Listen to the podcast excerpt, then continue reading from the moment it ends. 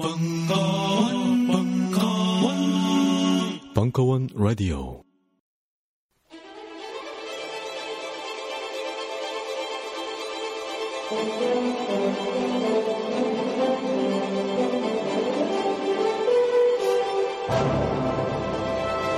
박근혜 시대의 경제와 생존법. 선대인의 이것이 경제다. 와!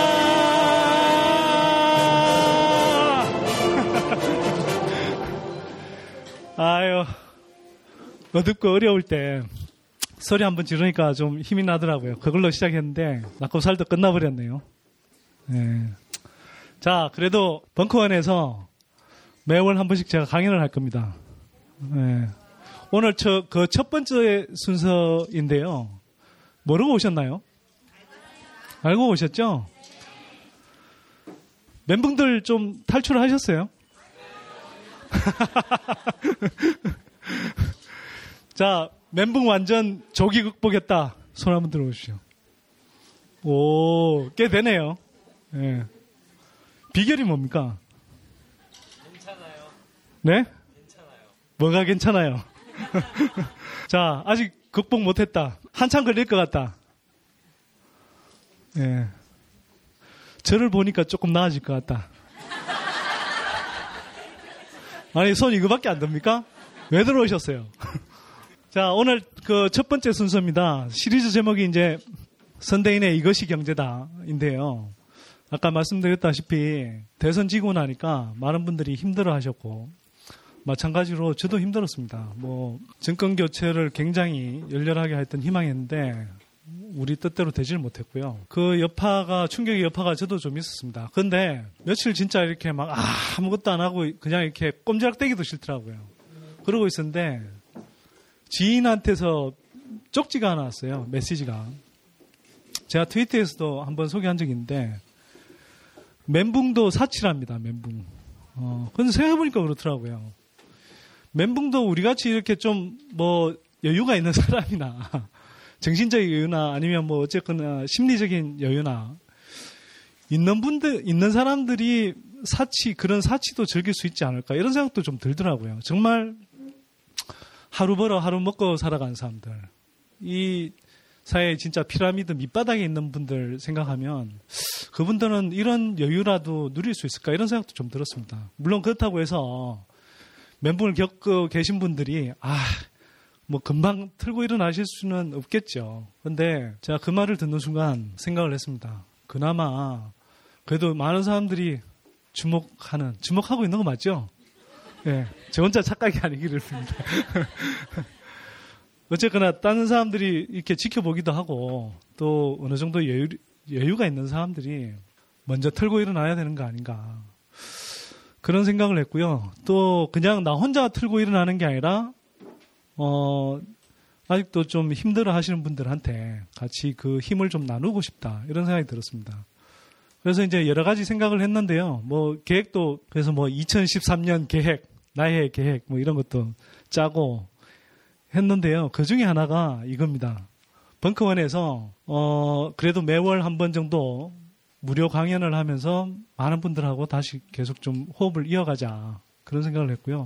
또 이렇게 만나다 보면 서로 좀 더 친해지기도 하고 또 한편으로는 다시 뭔가를 할 수 있는 힘을 모을 수 있지 않을까 그런 생각을 하게 됐습니다. 그래서 오늘 그 첫 번째 순서고요. 자, 그 첫 번째 순서를 준비하긴 했는데 제가 솔직히 걱정 많이 됩니다, 오늘. 다들 좋을 준비하고 오셨나요? 아니, 왜냐하면 제가 욕심을 너무 많이 냈어요. 이게요, 근데, 어, 혹시 아시는 분 계실지 모르겠는데, 2013년 경제 전망 저희 이제 특집 보고서를 내일 냅니다. 내일 내는데, 미리 이제 그 슬라이드들을 보시는 거고요. 어, 그 특집 보고서에 실릴 그 슬라이드의 양은 지금 이거보다 한 네다섯 배 정도 됩니다. 근데 이걸 보시면요. 세계 경제, 한국 경제, 부동산 시장, 뭐, 한 큐에 정리할 수 있습니다. 네. 뭐, 진짜인데? 아니, 이거 뭐, 못 믿겠다는 말씀인가요? 믿으시, 믿으시죠? 예. 자, 특히 속지 말기. 뭐라 그러셨어요? 누구야? 누구세요? 자, 이겁니다. 근데 시간은 어 2시간 정도 오늘 쓰긴 할 텐데 이 설명하는 데는 제가 한 70분 정도만 쓰겠습니다. 가능하면. 시간 재 주십시오. 제가 시간 잘 못 지키는데요. 그 70분 정도 쓰고 질의응답을 한 30분에서 40분 정도 같이 했으면 좋겠습니다. 왜냐하면 일방적으로 제가 말씀만 드리는 게 아니라 오늘 또 오신 분들 어떤 생각이신지 또 뭐가 궁금하신지 어, 어떤 어려움을 겪고 계시다면 그 어려움이 뭔지 같이 공유하는 자리가 좀 됐으면 싶어서 그렇습니다. 오늘 슬라이드가 많기 때문에 좀 속도감 있게 진행할 거고요. 중간중간에 뭐 원래 없는 위트와 유머지만 더 없을 겁니다. 대신 집중해서 들으시면요. 아, 정말 피가 되고 살이 되는 어, 경제 정보를 정말 단시간 내에 얻어 가실 수 있다. 저는 장담합니다. 자, 시작할게요. 자, 경제 전망 그러면 보통요. 전망을 하는 대단한 능력이 있는 사람들이 있는 게 아니거든요. 뭐 예를 들면 저 같은 경우가 점쟁입니까? 아니죠. 네. 네. 저 같은 사람이 근데 나름대로 전망이랍시고 하는 이유는 뭐냐면 뭐 예를 들어서 한국 경제다 또는 세계 경제다 부동산 시장이다 그러면 그 부동산 시장 한국 경제의 구조들을 사사치 알고 있다는 겁니다. 그 구조적인 흐름들을 알고 있기 때문에 그 구조적인 흐름이 사실 쉽게 안 바뀌거든요. 그러면 그 구조적인 흐름들이 어떤 식으로 이렇게 변해갈 건지 그런 것들을 보여주는 게 중요합니다. 그래서 전망이라고 말씀드리지만 제가 지금 설명드리는 건 우리가 지금 처해 있는 현실을 설명하는데 거의 8, 90%를 쓸 거고요. 그러면 이런 상황에서 앞으로 어떻게 변해갈 건지 이런 이야기들을 전망 형식으로 제가 말씀드리겠습니다. 자, 국내 총생산과 총소득이라는 게 있어요. 차이 아시나요? 국내 총생산은 뭐 쉽게 말해서 아시죠? 다 배웠죠? 한 국민 경제 안에서 이제 이 생산되는 총 재화 이제 서비스의 결과물이고요. 국민 총소득은 국민이면 해당됩니다. 자, 근데 일단 국내 총생산 파란색인데요. 파란색 보시면 전반적으로 이렇게 계속 성장률이 떨어지고 있죠. 자, 2008년 경제 위기 겪었습니다. 쑥 올라왔죠. 그런데 2009년, 2010년 초를 기점으로 해서 다시 계속 내려오고 있는데 굉장히 빠른 속도로 하강하고 있지 않나요? 이 추세가 지금 굉장히 지속되고 있다는 겁니다. 이게 금방 반당할 가능성이 없어 보입니다. 그리고 하나 좀 눈여겨보실 건요. 최근으로 올수록 특히 외환위기 이후에 이런 상황이 좀 심각합니다만 특히 이명박 정부 들어와서 최근으로 올수록 국내 총생산 증가율보다 국민 총생산 증가율이 더 낮습니다. 이건 뭐냐 하면 예를 들어서 국내에서 생산되긴 했어도 국민으로서 우리가 이 예를 들어서 소득 증가 형태로 못 느낀다는 겁니다. 예를 들어서 GDP는 그래도 3% 성장했다고 그러는데 실제로 가격을 느끼는 건 2% 정도밖에도 안 되는 거죠. 이런 추세가 계속되고 있어요, 사실은. 어, 이명박 정부 들어와서 지금 평균 성장률 얼마인지 아시죠? 얼마입니까? 3. 3. 몇 프로 되면 다행이죠. 올해까지 포함하면 올해 한 2% 정도 될 거라고 그러죠. 그러면 아마 한 2%대 후반으로 떨어질 겁니다. 이 정부 시작할 때 7% 경제 성장한다고 그랬죠. 747. 네. 이젠 다 아시죠? 747 뭔지. 아직 모르신 분. 아시는 분 있나요? 7% 경제 성장 이럴 줄 알았다, 내가. 그럼 안 묻지.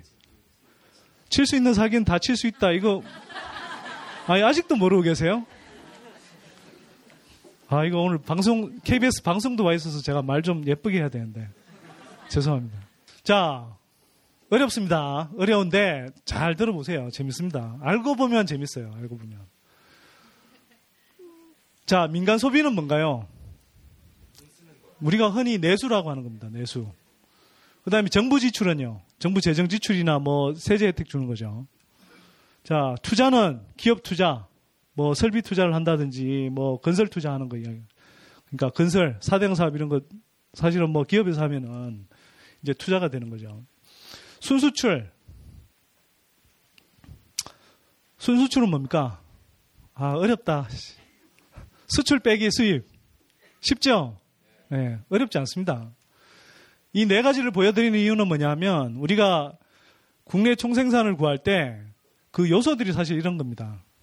이거 사회 시간에 다, 사실은 다 배웠어요. y는 c 플러스 i 플러스 g x 마이너스 m 뭐 이런 거. 네, 찾아보세요. 있습니다.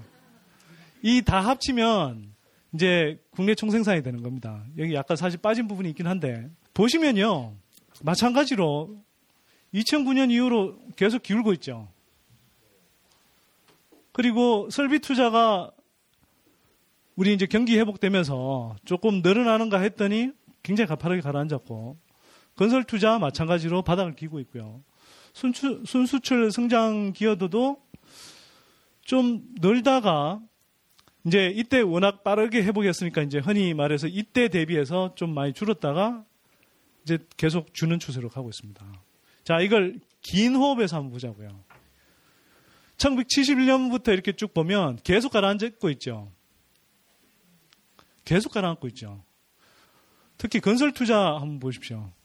우리가 더 이상 건설 부양책 쓰고 계속 이렇게 토건 사업 벌여서 이렇게 먹고 살아갈 수가 없습니다. 근데 이게 다 죽고 있어요, 지금. 한국 경제 어디 한 군데 성한 데가 없습니다. 심각하죠, 사실. 그 다음에 최근에 원화 환율 높, 올라간다고 되게 난리 치죠. 난리들 많이 치죠. 자, 원화 환율이 올라가면 여러분들한테 좋습니까? 나쁩니까? 네? 좋다고 생각하시는 분. 아, 낙곱살 안 들으셨구나. 환율 올라가면 우리한테 좋나요? 안 좋나요? 안 좋나요? 저, 는 좋을 것 같은데. 근데 언론에서 안 좋다고 호들갑이죠. 왜 안 좋습니까? 수출 대기업들한테는 안 좋죠, 당연히. 수출 대기업들한테는 안 좋은 거 맞습니다. 그런데요, 여러분들 입장에서는 어떨까요? 여러분들은 환율이 올라서 그동안 피해를 굉장히 많이 봤거든요, 제가 보기에는. 여러분들 물가 올라가는 것 중에 하나가 환율 때문에 올라갑니다. 왜 환율 때문에 올라가나요? 수입 물가 올라가면 중간에 생산자 물가 올라가고 생산자 물가 올라가면 그게 최종적으로 생산자들이 다 내가 이 손실은 다 감수하고 그냥 엎어져 죽으리 이럽니까? 안 그러죠?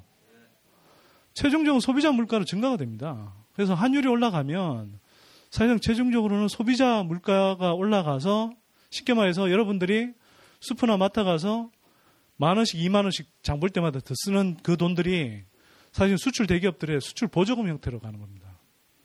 왜 수출 보조금이라고 하느냐? 삼성전자 예를 들어볼게요. 제가 낙곱사리에서도 또 여러 강연에서도 많이 이야기를 합니다만 1달러당 1000원일 때, 아 900원이라고 합시다. 1달러당 900원일 때 1억 달러어치를 수출하면 이건 900억 원이 됩니다. 그죠? 원화로 환산하면. 근데 가만 똑같은 제품을 1억 달러에 똑같이 수출했어요. 근데 환율이 1200원으로 뛰었습니다. 원화로 환산하면 얼마죠? 1200억입니다. 삼성전자는 가만히 앉아서 1억 달러당 300억을 벌죠. 가만히 앉아서. 이게 근데요. 현실이었습니다, 이게. 현실. 눈앞에서 벌어진 현실. 이 정부 초기였던 2008년 중반까지 환율이요. 920원. 그리고 2008년 글로벌 금융위기 터지면서 이것도 사실 자초한 측면이 큽니다, 사실은. 뭐, 오늘 거기까지 다 자세히 말씀드리긴 그렇고. 일시적으로 1,300원, 막 1,200원 대까지 뛰었다가 근데 지금까지 계속 1,100원 대 억지로 막 떠받쳤죠. 떠받쳤다라고 표현한 게 맞습니다. 왜? 경제 위기의 진앙지도 아닌 나라에서 미국의 13대 그 수출 대상국들 가운데 예를 들어 경제 위기 진앙지면은 환율이 폭등할 수 있어요. 경제 위기 진앙지도 아닌데 미국이 경제 위기 진앙지였죠, 사실. 그 달러 대비해서 환율이 제일 많이 뛴 나라가 돼 버렸습니다. 이 거꾸로 이야기하면 원화 가치가 제일 떨어진 나라가 됐다는 거죠. 이상하죠, 이거는. 아니, 경제 위기 진앙지는 보다 우리가 훨씬 더 환율이 더 올라갔다는 겁니다.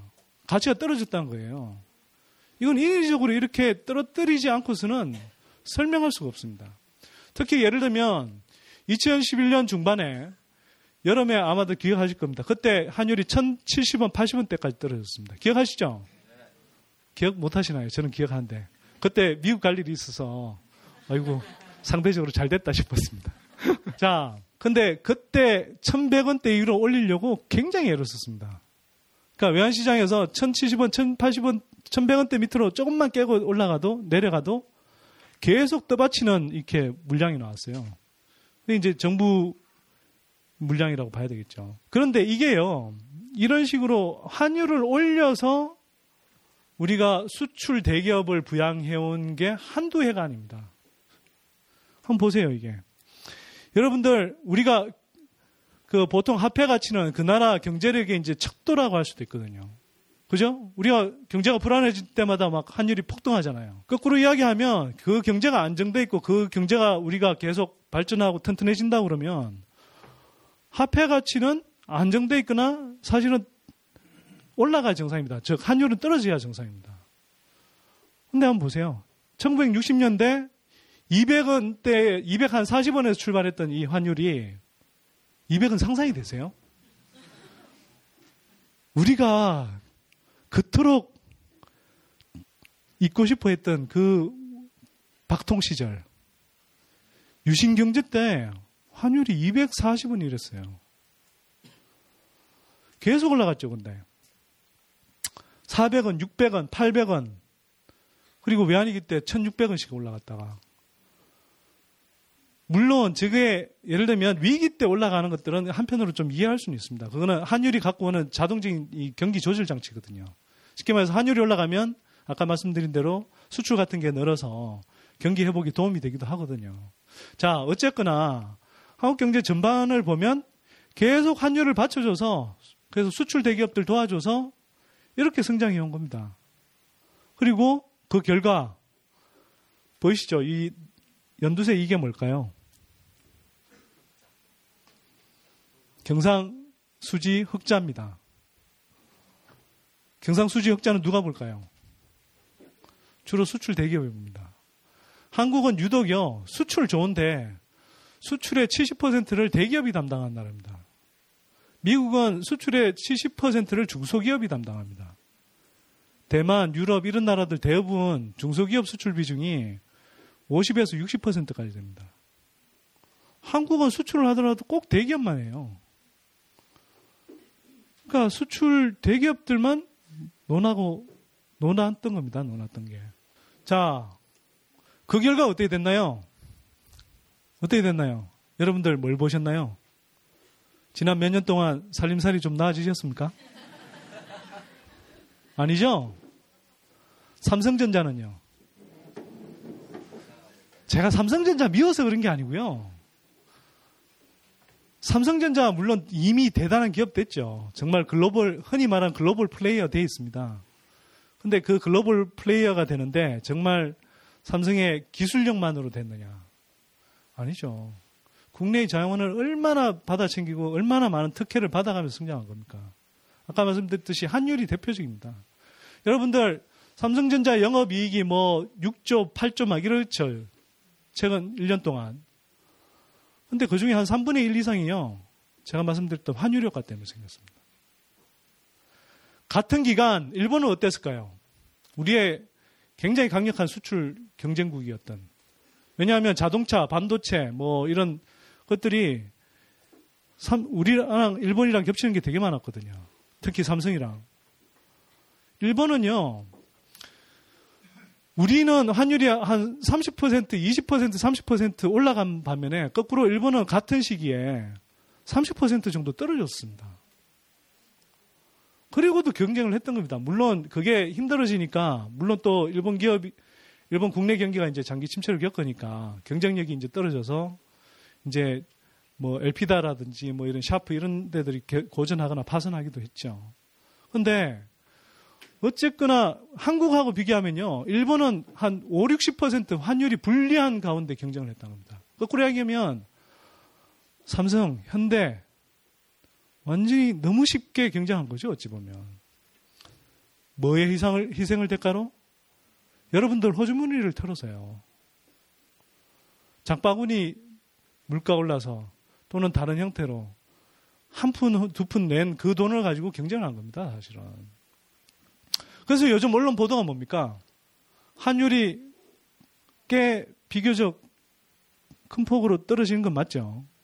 너무 급격한 변동성이 일어나는 건 사실 안 좋긴 합니다. 경제 위기의 이제 신호탄이 될 수도 있기 때문에. 하지만 전 지금 환율이 이렇게 떨어지는 건요. 여기 보시면 원달러 환율이라고 표시되어 있죠. 제가 이제 말씀드렸는데 여기가 우리가 외환위기 때였고 여기 이제 2008년 경제위기 때였잖아요. 사실은 이게 여기까지 정상화되던 흐름이었습니다. 외환위기 이후로 920원 대까지 내려가는 흐름이 정상이었고요. 이게 사실은 외환위기, 저 경제위기를 핑계로 해서 올랐다가 이명박 정부가 계속 떠받치는 겁니다, 억지로. 사실 근데 이제 한국 경제가 상대적으로 괜찮아지니까 계속 이제 이 떠받치는 것도 모자라서 떨어지고 있는 거죠. 사실 정상화되는 흐름입니다. 그리고 일본은 최근에 뭘 했나요? 아베 정부 들어오면서 무제한 양적 완화, 양적 완화 많이 들어보셨죠? 은행에서 돈을 무제한 이제 찍어서 이제 풀어내는 건데 미국도 3차까지 했고 유럽도 사실 그런 형태로 하고 있고 일본 아베 내각도 지금 그렇게 다시 할 계획을 세우고 있습니다. 계획을 세우고 있는 게 실제 실행하고 있죠. 그러다 보니까 돈을 풀면 어떻게 되나요? 화폐 가치는 떨어지죠. 환율은 올라갑니다. 근데 올라가는 정도가 요거 올라갔습니다, 요거. 이걸 가지고 지금 생난리를 치고 있는 거예요. 벌써 졸리십니까? 와. 가야 될 길이 뭔데? 제가 한율 너무 오래 이야기했네요. 그만 넘어가겠습니다. 저도 설명하면서 지금, 아, 내가 미쳤지 이러고 있습니다, 지금. 근데 이것도 애정이라고 생각해 주세요. 얼마나 많이 드리고 싶었으면 이랬을까. 네. 그죠? 이해해 주시면 박수 한번 주십시오. 네, 고맙습니다. 네. 아이고. 자, 수출 계속 늘다가 지금 흑자는 내고 있는데요. 최근에 나는 흑자는 좀 불황형 흑자입니다. 보시다시피 수출과 수입이 늘면서 동시에 흑자를 내는 게 아니라 수출과 수입이 줄면서 수입이 수출보다 더 줄어서 나는 흑자입니다. 그러니까 뭐 이런 흑자라도 적자보다야 낫지만 이 기본적으로는 세계 경제에 우리가 굉장히 개방적인 나라에서 세계 경제에 이제 침체를 반영하고 있다는 측면에서 좋게 받아들일 시는 아니죠. 뭐 서비스 수출입도 마찬가지입니다. 생략할게요. 자, 어지럽나요? 아이고, 계속 미쳤다 하고 있습니다. 내가.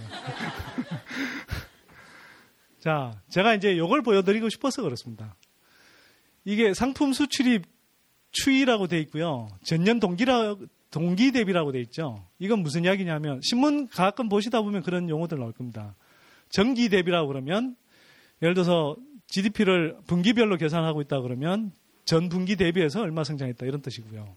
전년 동기라는 건 지난해 같은 기간, 예를 들어서 3분기다 그러면 지난해 3분기 대비해서 올해 3분기에 얼마 성장했느냐 이런 겁니다. 다들 아시죠? 제가 제가 너무 무시하고 있나요? 자, 그 전년 동기 대비로 비교해 보는 건 중요합니다. 왜냐하면 그 거의 모든 경제 활동이 사실은 계절성을 띠고 있거든요. 뭐 꼭 농, 뭐 농축산업 이런 것뿐만 아니고요. 상당수의 그런 경제 활동들이 사실 계절성을 띠고 있습니다. 뭐 실업률조차도 그렇고요. 자, 보시면 그래서 이제 전년 동기 대비로 좀 비교해 보는 게 좋은데 전년 동기 대비로 비교해 보면 이렇습니다. 우리가 경제 위기 맞아서 움푹 꺼졌죠. 이때 정말 절단 나는 줄 알았습니다. 그죠? 그런데 어 재미없어서 가시나요? 아, 네. 제가 좀 민, 민감합니다, 요새.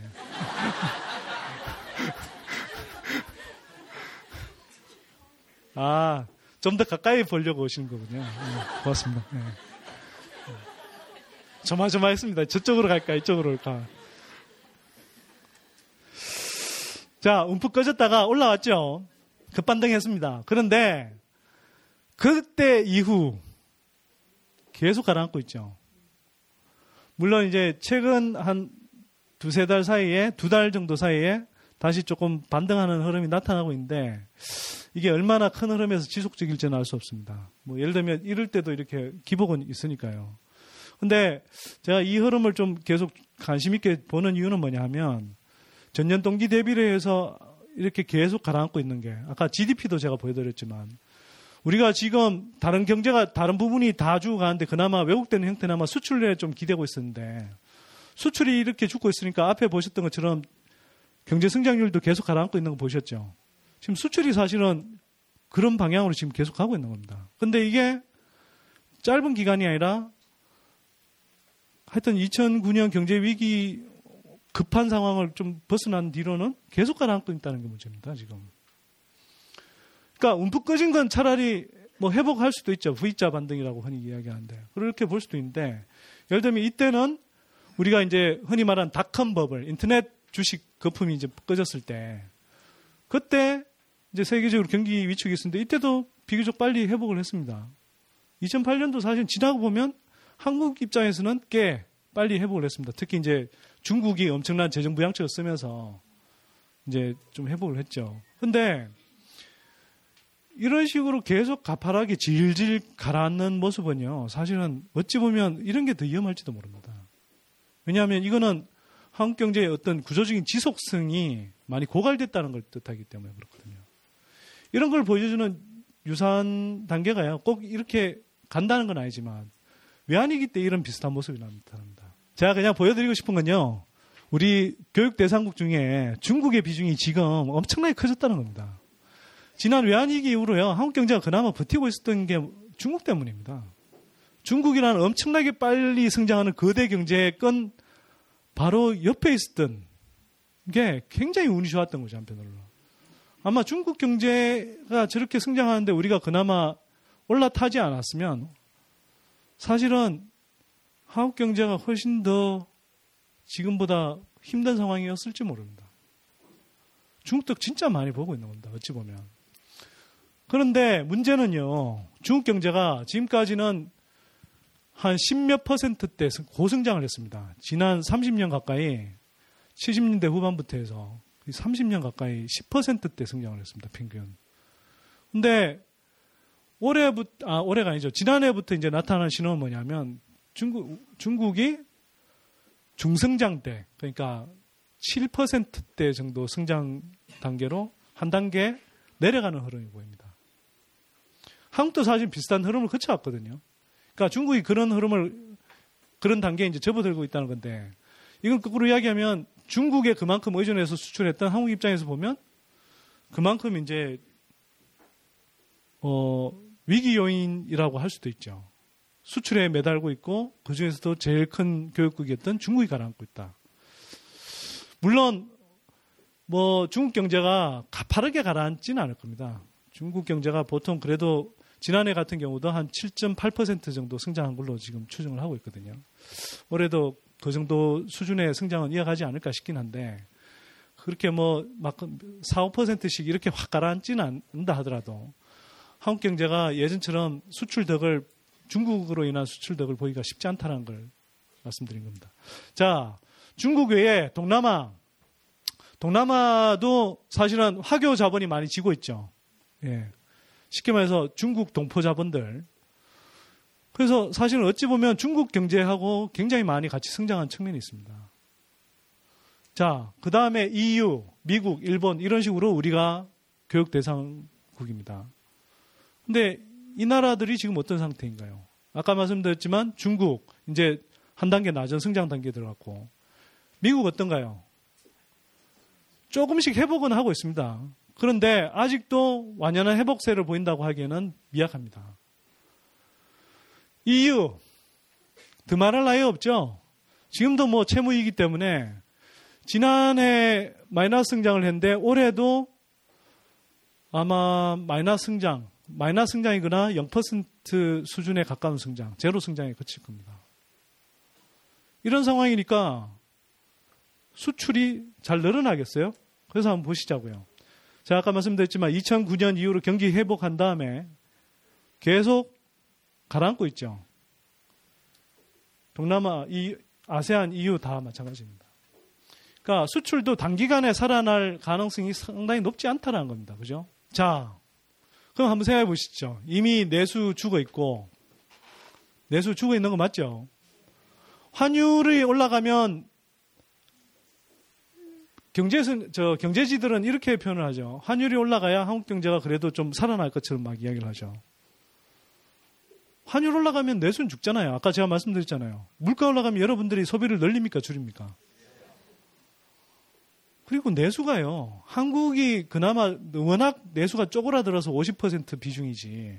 미국은 한 70%가 내수거든요. 한국이 굉장히 이상한 나라입니다, 사실은. 다들 알고 계시죠, 이제? 네. 한국처럼 내수 비중이 작은 나라도 50%를 차지해요. 근데 내수를 살릴 생각은 안 하고 맨날 수출 대기업들 먹여 살린다고 환율은 무조건 올라져야 되고 그걸로 인해서 정말 서민들이 어떤 고통을 받는지 이런 이야기들은 전혀 안 하죠. 그래서 맨날 수출로 먹고 산다 그러는데 뒤에가 빠져 있잖아요.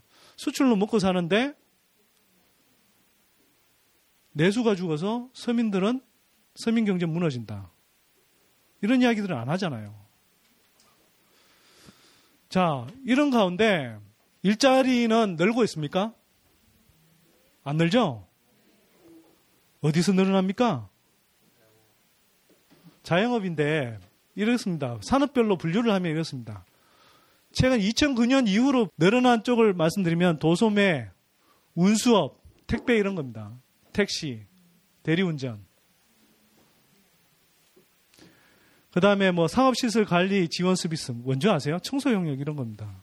보건 사회복지 서비스, 사회복지사들 많이 늘어나고 뭐, 이, 뭡니까? 그 요양, 갑자기 생각이 나네요. 예. 좀 늘어나고 있죠. 이런 쪽이 늘어나고 있어요. 이게, 그리고 예를 들어서 정규 직장이 많은 뭐 이 제조업이나 이런 쪽은 오히려 줄어들고 있습니다. 이게 뭡니까? 어떤 분이 이렇게 표현하시죠. 고용 대박이라고. 이게 고용 대박입니까? 완전 쪽박이죠. 고용 대박이 아니고 쪽박입니다. 지금에요. 한국 경제, 지금 특히 일자리 문제를 생각하면요. 저는 가슴이 아픕니다. 정말로. 공포 영화를 보는 것 같아요. 공포 영화. 어떤 공포 영화냐. 자영업 사태 관련해서 특히 그렇습니다. 50대 초반에 베이비 부모 세대들 지금 막 은퇴하고 있죠. 대규모로 은퇴하고 있습니다. 보여드릴게요. 자, 조금 더 설명을 이어간 다음에 설명드릴게요. 아까 산업별 취업자 추를, 추이를 다시 조금 간명하게 정리를 하면 사업, 개인, 공공 서비스업, 그러니까 영세 서비스업 이런 게 늘어나는 거고요. 나머지는 다 줄거나 정체 상태입니다. 이렇게 보이시죠? 자, 이게 왜 이런 현상이 일어나냐 하면 베이비 부모자들이 은퇴를 대규모로 하고 있는데요. 50대 초반에 보통 OECD 국가들보다 평균 10년 가까이 일찍 은퇴를 합니다. 우리는 사회 진출도 늦은데 은퇴도 빨라요. 다른 유럽 국가들 가보십시오. 보통 60대 이상에서 은퇴합니다. 한국은 요즘 50대 초반이면 밀려나요, 사실. 그죠? 50대 초반에서 중반 정도면 그냥 은퇴해야 됩니다. 자, 그 상태에서 은퇴를 했는데 막막하죠? 앞으로 3, 40년을 더 살아야 됩니다. 아니, 왜 웃으시죠? 근데 돈은 한참 들어가게 돼 있어요. 왜? 그 연령대에 대학생 자녀들이 있습니다. 교육, 사교육비가 낮기는 하나요? 대학 등록금이 낮기니까 하나요? 정말 막막할 것 같아요. 제가 같은 입장이라도. 퇴직금은 조금 받았겠죠. 근데 그거 가지고 뭔가 먹고는 살아야 되니까 자영업인이 온갖 영세 서비스업을 시작합니다. 근데 지금 내수 완전히 죽어 있죠. 죽어 있는데 부동산 가격은 여전히 높은 상태죠. 그럼 자영업 차림이 어떤 상, 어떤 상태인지 아세요? 중국집을, 중국식당을 했다고 해봅시다. 다 중국식당 하고 있으니까 짱면값 못 올리죠. 식재료비 이미 싸게 할 만큼 해서 동남아산, 중국산 다 쓰고 있어서 시중에 유통되는 식자재, 유통되는 식자재 70%가 중국산, 동남아산이죠. 그럼 인건비를 줄여야 됩니다. 그 다음에 부동산 임대료가 남죠. 부동산 임대료가 마음대로 줄일 수 있습니까? 줄이고 싶어도 부동산 임대를 계속 올리는 추세죠, 오히려. 굉장히 높습니다, 굉장히. 자, 그런 상태에서 줄이는 게 뭔가요? 인건비 줄이잖아요. 인건비 10명이 쓰던 걸 5명으로 줄이면 이게 실업난이 되는 거고, 국민경제 전체적으로.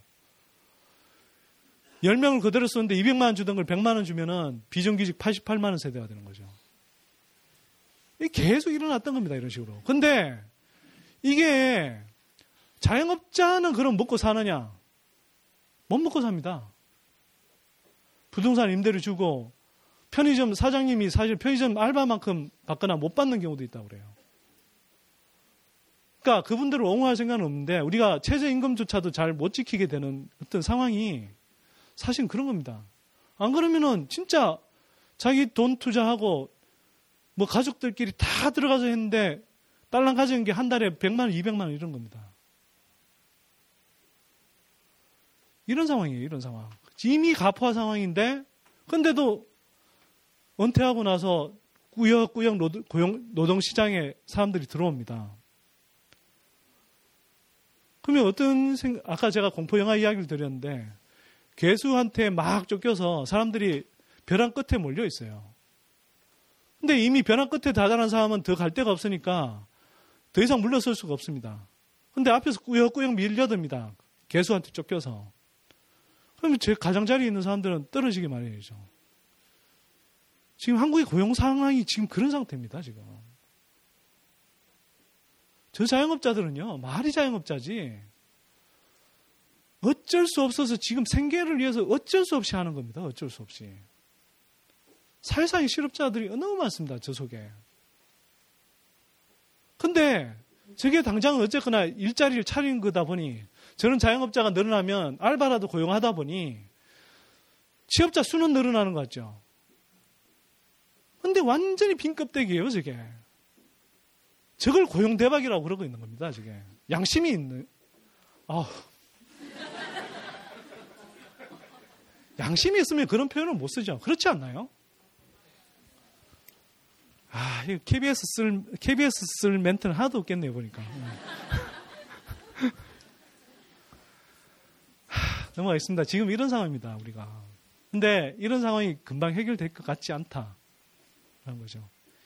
아, 이거 힘을 넣어드려야 되는데 계속 힘 빼고 있죠. 그래도 일단 진실을 알고 나야 됩니다. 그죠? 자, 실질 가계 소득비 수지 추이. 어떡합니까, 이것도. 이거 별로 안 늘었네요. 실질 가계 소득이라는 건 물가 상승률을 반영한 예, 가계 소득입니다. 예를 들어서 내가 100만 원 1년 전보다 1000만 원 더 벌었는데 물가가 한 10% 뛰었어. 변화만 안 하죠. 그래서 물가 상승률을 감안해서 실질 가계 소득을 나타내는 게 중요한 겁니다. 나타내 봤더니 정체 상태인데 특히 가계 수지라는 개념 아시죠? 돈 벌고 난 다음에 소득에서 지출을 하고 난 다음에 남는 돈. 이걸 했더니요. 지난 몇 년 동안 거의 성장을 하지 않았습니다. 가계 수지 입장에서 보면 그러니까 가계 수지 측면에서 보면 이명박 정부 때 거의 늘지가 않았던 겁니다. 이런 모습을 보이는 거죠. 이런 모습. 그나마 최근에 와서 조금 늘어났습니다. 최근 한 몇 분기 동안. 이건 왜 그럴까요? 물가 때문에 그렇습니다. 물가. 물가가 그래서 중요한 겁니다. 같은 돈을 벌어도요. 물가 상승률이 아직도 여전히 물가 높은 상태죠. 이건 왜냐하면 물가 상승률은 떨어졌는데 여전히 물가는 높은 상태에서 상승률을 기록하고 있으니까 여러분들이 체감하는 물가 상태는 아직도 굉장히 높은 겁니다. 그죠? 자, 어쨌거나 물가가 이렇게 떨어지니까 실질 가계 소득이 그, 래도 이만큼 성장하잖아요. 그러니까 이명박 정부가 양적 성장 하나를 달성하기 위해서 얼마나 많은 질적인 성장을 내팽개쳤는지를 똑똑히 아셔야 됩니다. 이걸 밖에 가면 이 간단한 것들을 왜 안 보는지 난 이해를, 못 하겠는데요. 양적 성장도 사실 개판 쳤죠. 아까 제가 말씀드렸지만 역대 어떤 정부보다 더 낮습니다. 세계 경제 성장률 평균보다 2년 연속 아래로 성장하고 있습니다. 양적 성장도 완전히 망가, 망가뜨렸는데 질적인 성장 어떠냐? 질적인 측면이 이렇습니다. 물가가 얼마나 안정되게 경제를 성장시켰느냐, 빈부격차를 얼마나 줄였느냐, 또 정부 재정부 재정 그러니까 정부 채무라든지 공공부채를 얼마나 줄이면서 성장했느냐, 가계부채를 얼마나 늘리지 않으면서 성장했느냐, 이런 것들이 다 질적인 지표인 거거든요. 근데 이 질적인 지표들 하나하나가 다 완전히 무너졌습니다. 경제 대통령요? 아, 이런, 이런 정부를 심판을 못했으니 진짜 미치고 활짝, 팔짝 뛰죠, 진짜. 아유. 참, 멘붕을 치유하기는 그저, 죄송합니다. 아유.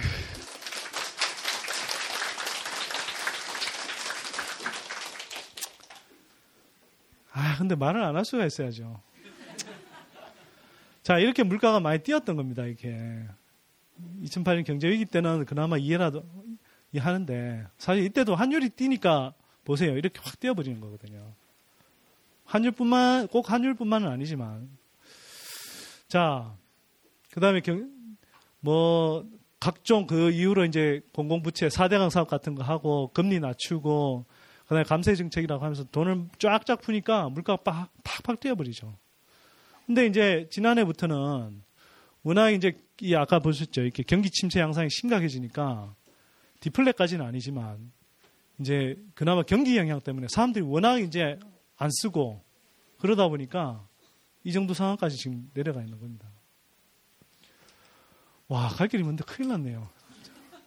전기요금, 근데 그나마 보십시오. 환율 높여줘. 금리 인위적으로 낮춰놔. 부동산 거품 안 꺼뜨리려고.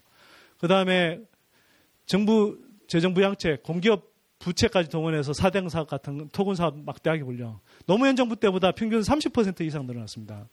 노무현 정부 때 공공 토군 사업이 한 60조 규모였다면 이명박 정부에서는 평균 8, 90조였습니다. 엄청나게 해먹은 거죠. 해먹었겠죠. 예. 저도 잘 모르겠습니다. 해먹었으리라 짐작되지만 아직 뚜렷한 물정은 없는 관계로 사실 심정은 굉장히 강하게 갖고 있습니다. 포스코가 왜 무너졌겠습니까? 이 정부 들어와서. 그 잘 나가던 기업이. 그런데 이 포스코에서 이 정부 들어와서 건설, 포스코 건설은 건설 수주액 1위를 기록했고요. 포스코는 갑자기 그 잘 나가던 기업이 굉장히 빠른 속도로 무너지기 시작하더니 근데 해외에 설비 투자는 또 엄청 해요. 나 왜 그런지 모르겠어요. 무슨 심대한 아, 우리 우리가 모르는 심원한 뜻이 있겠죠. 네, 짐작만 하십시다. 하, 자, 전기료. 그러니까 제가 이걸 보여드리는 이유는 뭐냐면 이렇게 제가 비유할 때는 국자로 퍼담듯이 이렇게 막 물가를 올리는 방향으로 막 정책 기조를 만들어 놓고 기껏 한다는 게 쇼한다는 겁니다. 배추가장, 뭐 무국장 뭐 이런 거 만들어서 공정위가 어쩌다가 공정거래 질서 확립이 아니라 물가 단속 기간이 됐고, 그죠? 그게 우리가 한 70년대 보던 거죠. 예. 근데 그게 진짜 이제, 아 이런 이야기 하지 말아야지. 전기를 억지로 눌러놨던 겁니다. 왜? 그나마 공공요금 같은 걸로 막 억지로 눌렀던 겁니다. 근데 이게 이제 오르게 돼 있는 상황이 돼버린 거죠. 그리고 요금을 올리지 않았더니 제가 근데 가정용 요금은 비싸다고 생각 안 합니다, 사실. 네.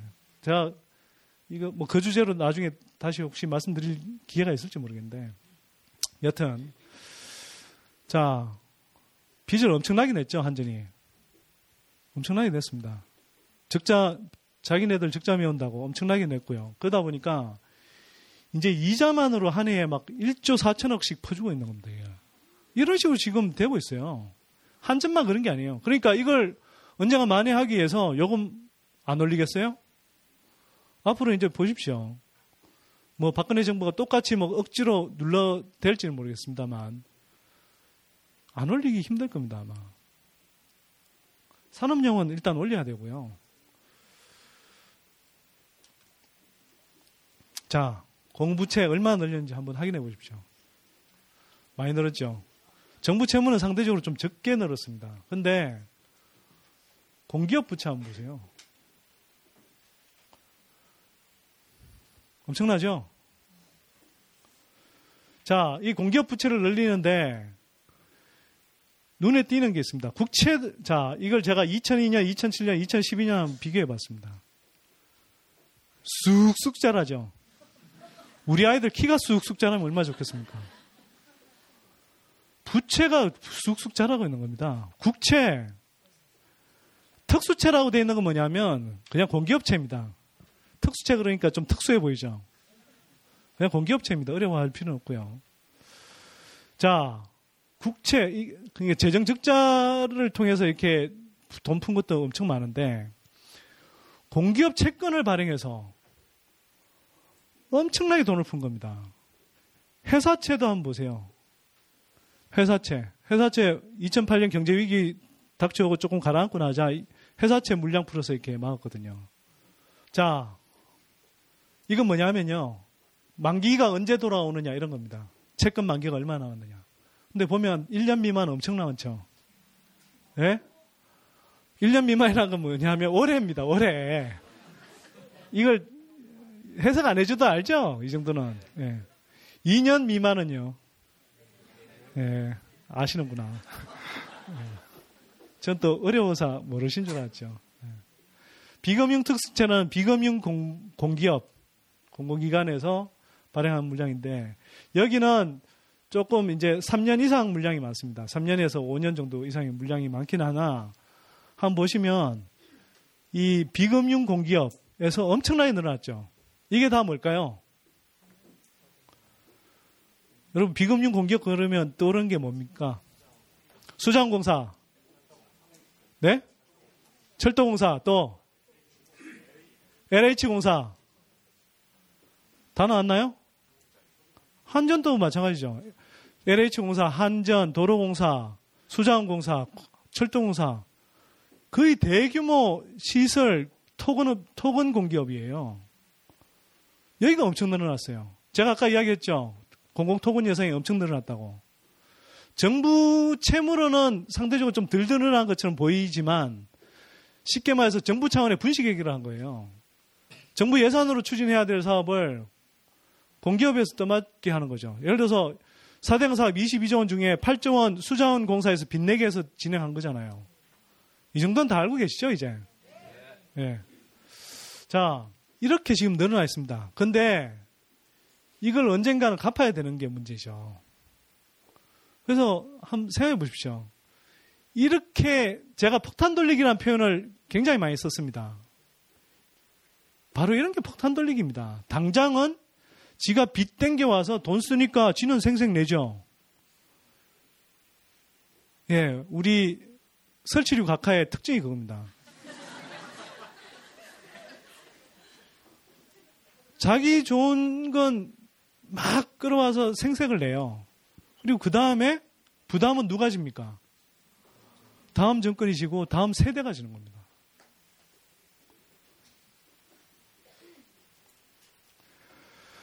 자, 일반 사채 물량 한번 보십시오. 일반 회사채. 자, 2012년 들어와서 확 늘었죠? 일반 회사채 물량도 지금 올해부터 해서 향후 한 5년 사이에 엄청나게 지금 회사채가 들어오게 되어 있습니다. 이건 뭘 말할까요? 웅진이 왜 무너졌나요? 돌아오는 회사채 못 막은 거잖아요. 결국 쉽게 말하면. 근데 이렇게 넘어질 기업들이 상당수 있어 보인다는 겁니다. 경기가 아주 급속하게 회복되지 않는 한. 하, 문제의 LH공사입니다. LH공사 이 정부 시작하기 전에 한 65조 원이던 게 지금 130조 원까지 늘어나 있습니다. 부채가. 딱 5년 만에 두 배. 대단하죠. 아, 이런 정부가 지난 시, 김대중 노무현 정부를 잃어버린 10년이라고 표현하니 나 진짜 미치고 환장했습니다.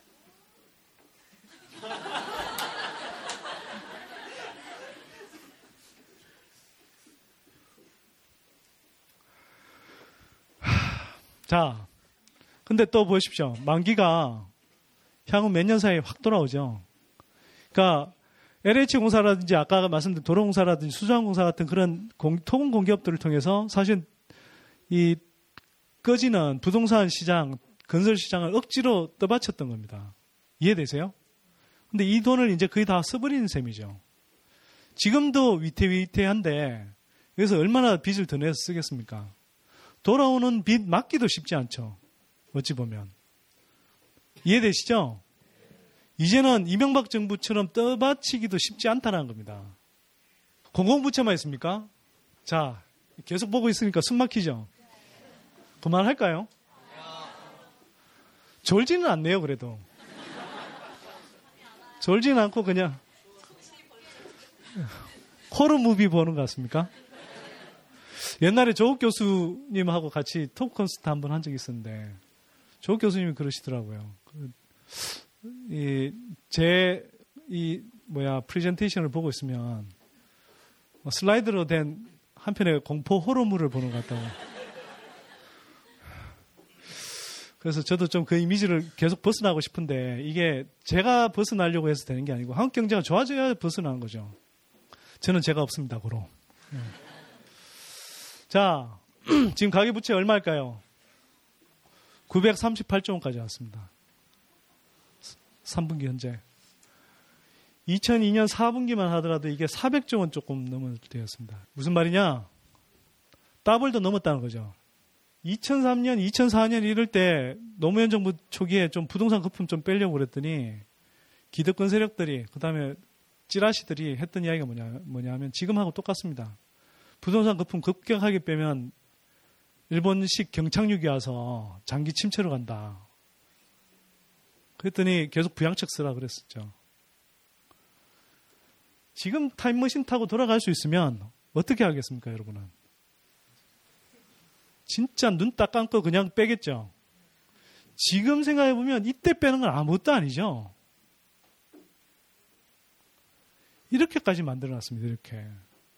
제가 그래서 늘 쓰는 표현이 그거잖아요. 부동산이나 가계부채 문제 관련해서 늘 하는 이야기가 단기적으로 연착륙, 연착륙 그러는데 그건 단기적으로는 연착륙일지 모르겠으나 부양책을 쓰면 길게 보면 계속 부동산 거품의 에너지인 부채를 늘려서 공기업 부채가 됐던 가계 부채가 됐던 계속 늘려서 부동산 거품의 에너지를 키우는 거 아닙니까?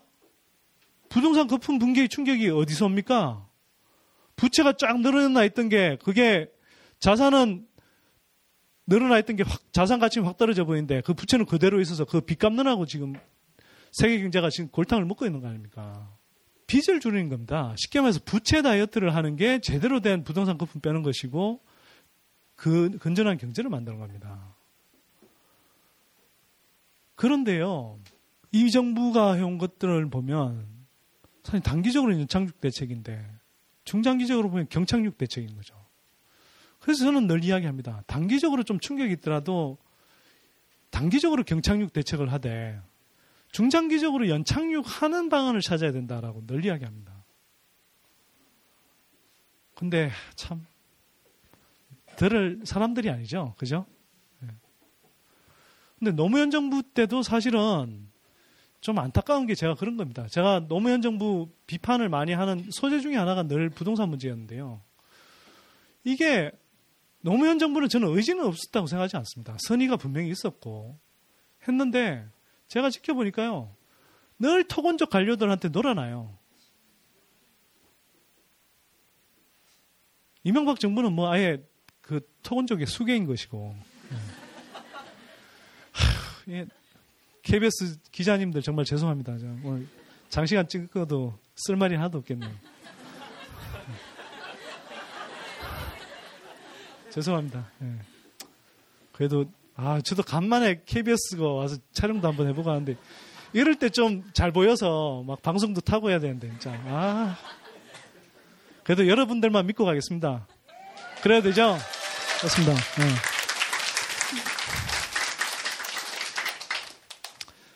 자, 잘 보세요. 예금은행도 늘어났는데, 예를 저축은행 같은 비은행 예금 취급 기간도 많이 늘어났고, 상호 신용 뭐 새마을금고 이런 쪽이고요. 그 다음에 기타 금융기관에서 많이 나왔습니다. 기타 금융기관을 다시 분해해 봤더니 이렇습니다. 보험기, 보험, 보험사, 연금, 그 다음에 여신 전문기관이라는 건 카드사 이런 데죠. 공적금융기관은 뭐 이렇게 아시죠? 뭐 대한주, 어, 저 뭡니까? 주택금융공사 뭐 이런데. 네. 자, 기타 금융중개사. 기타 금융중개사는 뭘까요? 대부업체 이런 데입니다. 대부업체. 자, 근데 한번 보시자고요. 양적으로도 늘어났는데 질적으로 지금 얼마나 악화되고 있는가. 은행은 그나마 주택담보대출 이율 뭐 이런 거 또 신용대출이라고 그래도 뭐 8, 9% 이내죠. 그 정도죠. 근데 다른 데로 가면 어떻게 됩니까? 이쪽으로 오면 올수록 계속 높아지죠. 카드 대출 막 20%씩 되고 대부업체는 아직도 39%가 상한선이잖아요. 지금 우리가 그러고 있는 겁니다. 그러니까 이게 뭐냐면 빚이 지금 빚을 계속 빚을 갚다 갚다 못해서 카드 돌려막기 하듯이 이율이 계속 높은 쪽으로 옮겨가면서 지금 계속 돌려막기 하고 있는 겁니다. 저거. 폭발 직전이에요. 폭발 직전. 저도 힘드네요. 저도. 자, 이게 국제적인 비교를 해보기 위해서 우리가 쓸 수 있는 처분소득 대비 가처분소득 대비해서 금융부채가 얼마나 되느냐 이렇게 해봤더니 이 비율이 우리가 163.7% 나옵니다. 이 비율이 97년에는 어, 얼마죠? 93.1%죠. 우리가 소득 범위 안에서 빚을 졌다면 이때는 지금 소득을 한참 넘어서 지금 빚을 지고 있는 겁니다. 가계 전체가. 근데 미국의 이 비율이 요거거든요. 요 연두색 선. 미국이 금융위기 때 130%까지 갔다가 130%. 우린 100, 163.7%. 아, 이게 심각하지 않고 이게 아무 문제가 아니라고 몇 년 전까지 부동산 업자들이 이야기를 했어요. 멀쩡한 경제학자들조차도 우린 관리 가능하다고 그랬어요. 이 130%이던 게 그나마 경제 위기가 발생한 다음에는 110% 정도까지 뺐습니다. 지금 110% 아래입니다. 한국은 그 사이에요. 그나마 한 140% 되던 걸 163.7%로 올려버린 겁니다. 이건요, 아까도 제가 말씀드렸지만, 부동산 연착륙이라고 하는데 연착륙이 아닙니다. 빚을 늘리는데 어떻게 연착륙입니까? 한번 보세요, 이걸. 연도별 가계대출 증가액 비교해 보면요.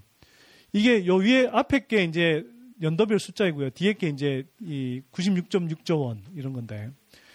물론 2001년, 2002년처럼 전국적으로 부동산 투기 거품이 일어났을 때 많이 늘었습니다. 그런데 아이고, 죄송합니다. 보시면요.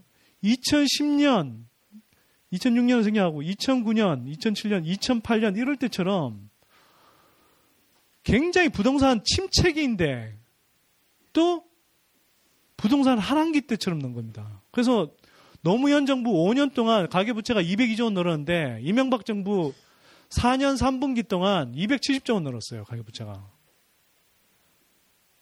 양적으로 엄청 늘어난 거죠. 그래서 보십시오. 2006년 같은 부동산 하란기 때도 이 정도 가계대출 증가액을 기록했는데, 아, 이게 제가 뭘 비교했냐면, 연도별 아파트 거래량 대비 한 거래가 일어날 때 어느 정도의 부채가 늘어났을까를 추정을 해본 겁니다. 그러니까 이게 이제 꼭 아파트 거래량 한 단위 늘어났을 때 이만큼 늘어났다는 게 아니라 그 아파트 거래량이 일어나던 해에 가계부채가 얼마나 늘어났는지를 비교해 봤더니 이런 식으로 나타난다는 겁니다. 했더니 2006년이 이런데 2008년은 거의 비슷하고요. 그 다음에 2009년, 2010년, 2011년, 2012년 다 한참 위에 올라가 있죠. 얼마나 무리하게 부동산 펌프질을 하고 가게들을 부동산 시장을 이렇게 미련을 버리고 떠나가도록 해야 되는데 오히려 계속 끌어들인 겁니다. 물귀신처럼. 그래서 전국에 200만 가까운 지금 하우스푸어들이 생겨나 있는 거잖아요. 아, 연체율도 계속 올라가고 있습니다. 조금 빨리 하겠습니다. 이게 70분 약속을 도저히 못 지키겠네요. 내 이럴 줄 알았지. 네. 그러나 뭐 어찌 하겠습니까? 제가 제가 말이 긴 건 다 아시잖아요. 네, 네. 아 그래도 누가 꾸사리 주는 사람 없으니까 좋다. 예. 우띠리 형님 없죠? 예. 아이, 속이 흐르네. 자, 연체율 계속 올라가고 있고요. 상당히 위험합니다. 특히 집단 대출이라는 건 이제 뭐 이 분양받을 때 집단적으로 이렇게 대출 받는 걸 이야기하는데 꽤 가파르게 올라가고 있습니다. 이건 뭐 소송 진행 왜 분양가가 떨어진 지역에 막 저 소송이 붙고 있죠. 그거하고 연관도 되어 있습니다. 그게 이제 중도금이나 뭐 잔금을 못 내겠다 뭐 이런 식으로 이제 돼서 돼 있는 측면도 있긴 하나 그만큼 이제 시장 침체를 반영하는 거죠. 그리고 부동산 하반기 때 2006년, 2007년에 또는 2005년, 2006년 이렇게 빌렸을 때 이 연체율이 꽤 큽니다. 물론 이제 최근에 빌린 거는 상대적으로 아직 만기 상한이 만기 도래 시기가 안 돼서 뭐 그런 측면도 있고요. 어쨌거나 시간이 지나면서 연체율이 계속 올라갈 가능성이 높습니다. 자, 이건 뭐냐면 어, 더 숨막힐 텐데요. 지금까지 이래 왔는데 앞으로도 이럴 거라는 겁니다. 이게 뭐냐 하면 일시상환이라는 건 대출을 빌릴 때 크게 두 가지가 있어요. 하나는 우리가 이 일정 기간 동안은 이자만 갚다가 한꺼번에 내가 2억을 다 일시에 상환하는 거 이런 게 있고 또 한편으로는 거치 기간은 똑같이 거치는데 나중에 이제 뭐한 10년, 20년에 걸쳐서 원리금을 균등해서 이제 분할 상환하는 뭐 이런 게 있죠. 대부분의 주택 대출 상품이 이런 겁니다. 근데 문제는 이 상품들의 거의 대부분이 한국의 경우는 거의 90% 이상이 흔히 말하는 영어, 영어에서 balloon payment라는 겁니다. 풍선이 어떻게 생겼나요? balloon. 바, 아. 다시 발음할까요? 원래는 괜찮아요. 네. 네. 엄마 아파트 그래서 도저히 못하겠다.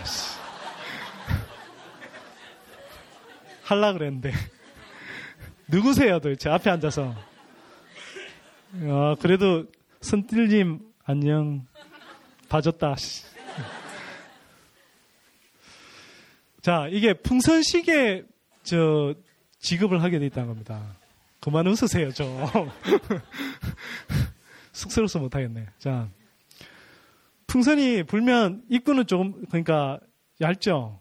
근데 나중에 점점 커지죠. 그러니까 우리 지금 주택 대출 상품이 다 이렇다는 겁니다. 미국에서 사실요, 금융위기 일어났을 때 사실 옵션 ARM이라고 그래서 이런 식의 풍선식 대출 상품이 불과 한 5% 정도밖에 안 됐어요. 우리 90%가 이런 수준입니다. 굉장히 위험한 거죠. 사실은 대공황 때 이런 상, 대출 상품들이 너무 많아서 사실 그 대공황이 일어나고 난 다음에 대출 상품을 다 바꾼 겁니다. 저런 식 구조를. 근데 우리는 지금 이렇게 만들어 놨어요. 왜 이렇게 만들어 놨을까요? 건설사들, 금융사들 입장에서 좋은 거니까요. 왜? 선분양제 하면은 보통 분양받고 나서 몇 년 후에 입주합니까? 3년 걸리죠? 보통 이거 3년에서 5년 거치잖아요. 이런 겁니다. 막 바람잡이 불러서 분양 실컷 시켜놓고 선분양제 하에서 아 이거 사놓으면 돈 된다 논한다 그러다가 정말 이제 돈도 없으면서 주택 금융사하고 짜서 짜는 건 아니죠 금융사하고 같이 건설사하고 해서 집단 대출을 일으키죠 그래서 3년 동안 뭐 중도금 내고 뭐 그렇게 하다가 또는 뭐 요즘은 뭐 중도금 무이자 뭐 이런 이야기도 나오대요 그런 식으로 내다가 입주 시점이 되고 돼서 집값이 올라 있으면 그때 팔거나 아니면 좀 더 기다렸다 팔거나 뭐 이런 식이죠. 이런 구조입니다, 이런. 완전히 선분양제를 합리화해주기 위해서 만들어낸 구조예요. 그리고 최대한 사람들이 집을 사도록 비싸든 말든 부동산 투기를 굉장히 조정하는 구조가 되어 있는 거죠. 선분양제와 결합된 주택대출 상품. 그 약탈적 금융대출 상품입니다, 이런 것들이. 이다 보니까 어떻게 되어 있느냐. 일신상한이 종료되는 걸로 추정되는 게 2012년에 이렇고 그 다음에 그 분할상한 거치 기간 종료로 어, 종료 추정 종료되는 게 또는 종료 추정되는 게 이런 식으로 이제 움직입니다. 해가 갈수록 이렇게 늘어납니다. 왜 늘어나는지 아세요? 만기 연장을 해주고 있거든요. 만기 연장률이 거의 90%입니다. 이거야말로 진짜 폭탄 돌리기죠. 폭탄 돌리기 맞죠? 지금 당장은 충격이 덜 하겠죠. 근데 언제까지?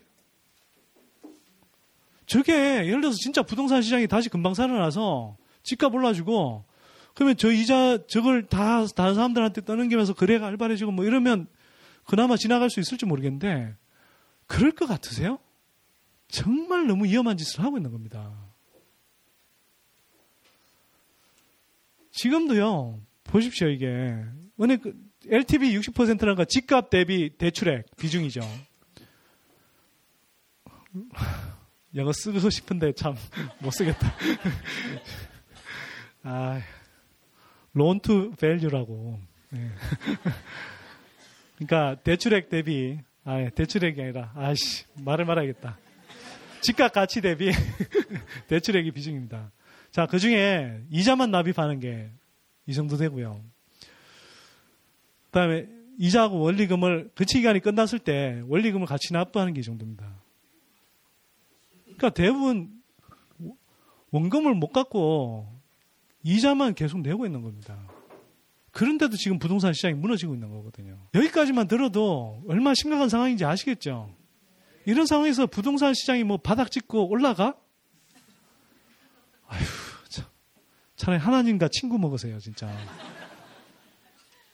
이런 이야기를 합니다. 뭐, 우리가 아직 LTV 비율이 별로 괜찮대요. 실제로 한국은행에서 조사한 거에 따르면 2012년 6월 기준으로 48.0%입니다. 그 LTV 비율이. 그러니까 주택 가격이 절반도 안 되니까 괜찮아 보이죠? 이게 평균의 함정이 있는 겁니다. 평균의 함정. 예를 들어서 이게 LTV 비율이 여기 제가 10% 하락, 20% 하락을 추정해 봤는데요. 집값이 20% 하락하면 상당히 큰 거죠. 근데 LTV 비율 얼마 올라간지 아세요?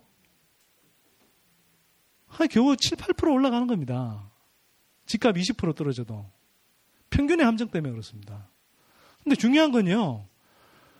빚을 감당 못해서 10%만이라도 선도 투쟁이 아니라 선도 투매를 하면 집값이 와라로 무너지게 돼 있죠.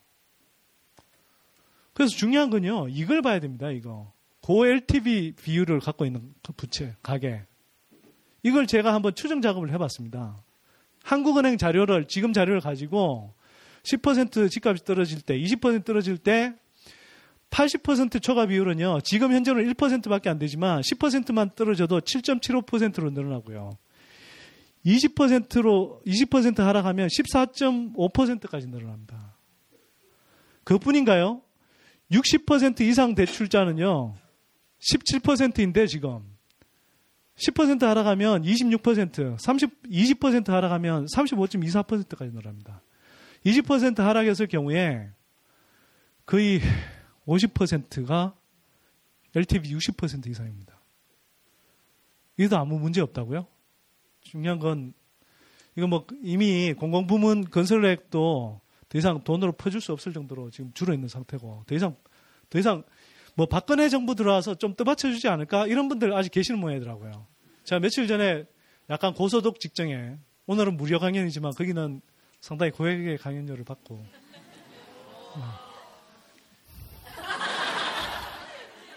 저도 좀 잘 나가요 사실. 아니 근데 예. 자 왜요? 갑자기 갑자기 약장사 같으세요? 근데 거기 갔던 분들 중에 상당히 중간에 쉬는 시간에 쪼르르 달려와서 제가 한 열대 분이 그랬던 것 같아요. 진짜로. 근데 다 강남에 무슨 재건축 아파트 하나씩 들고 있는 겁니다.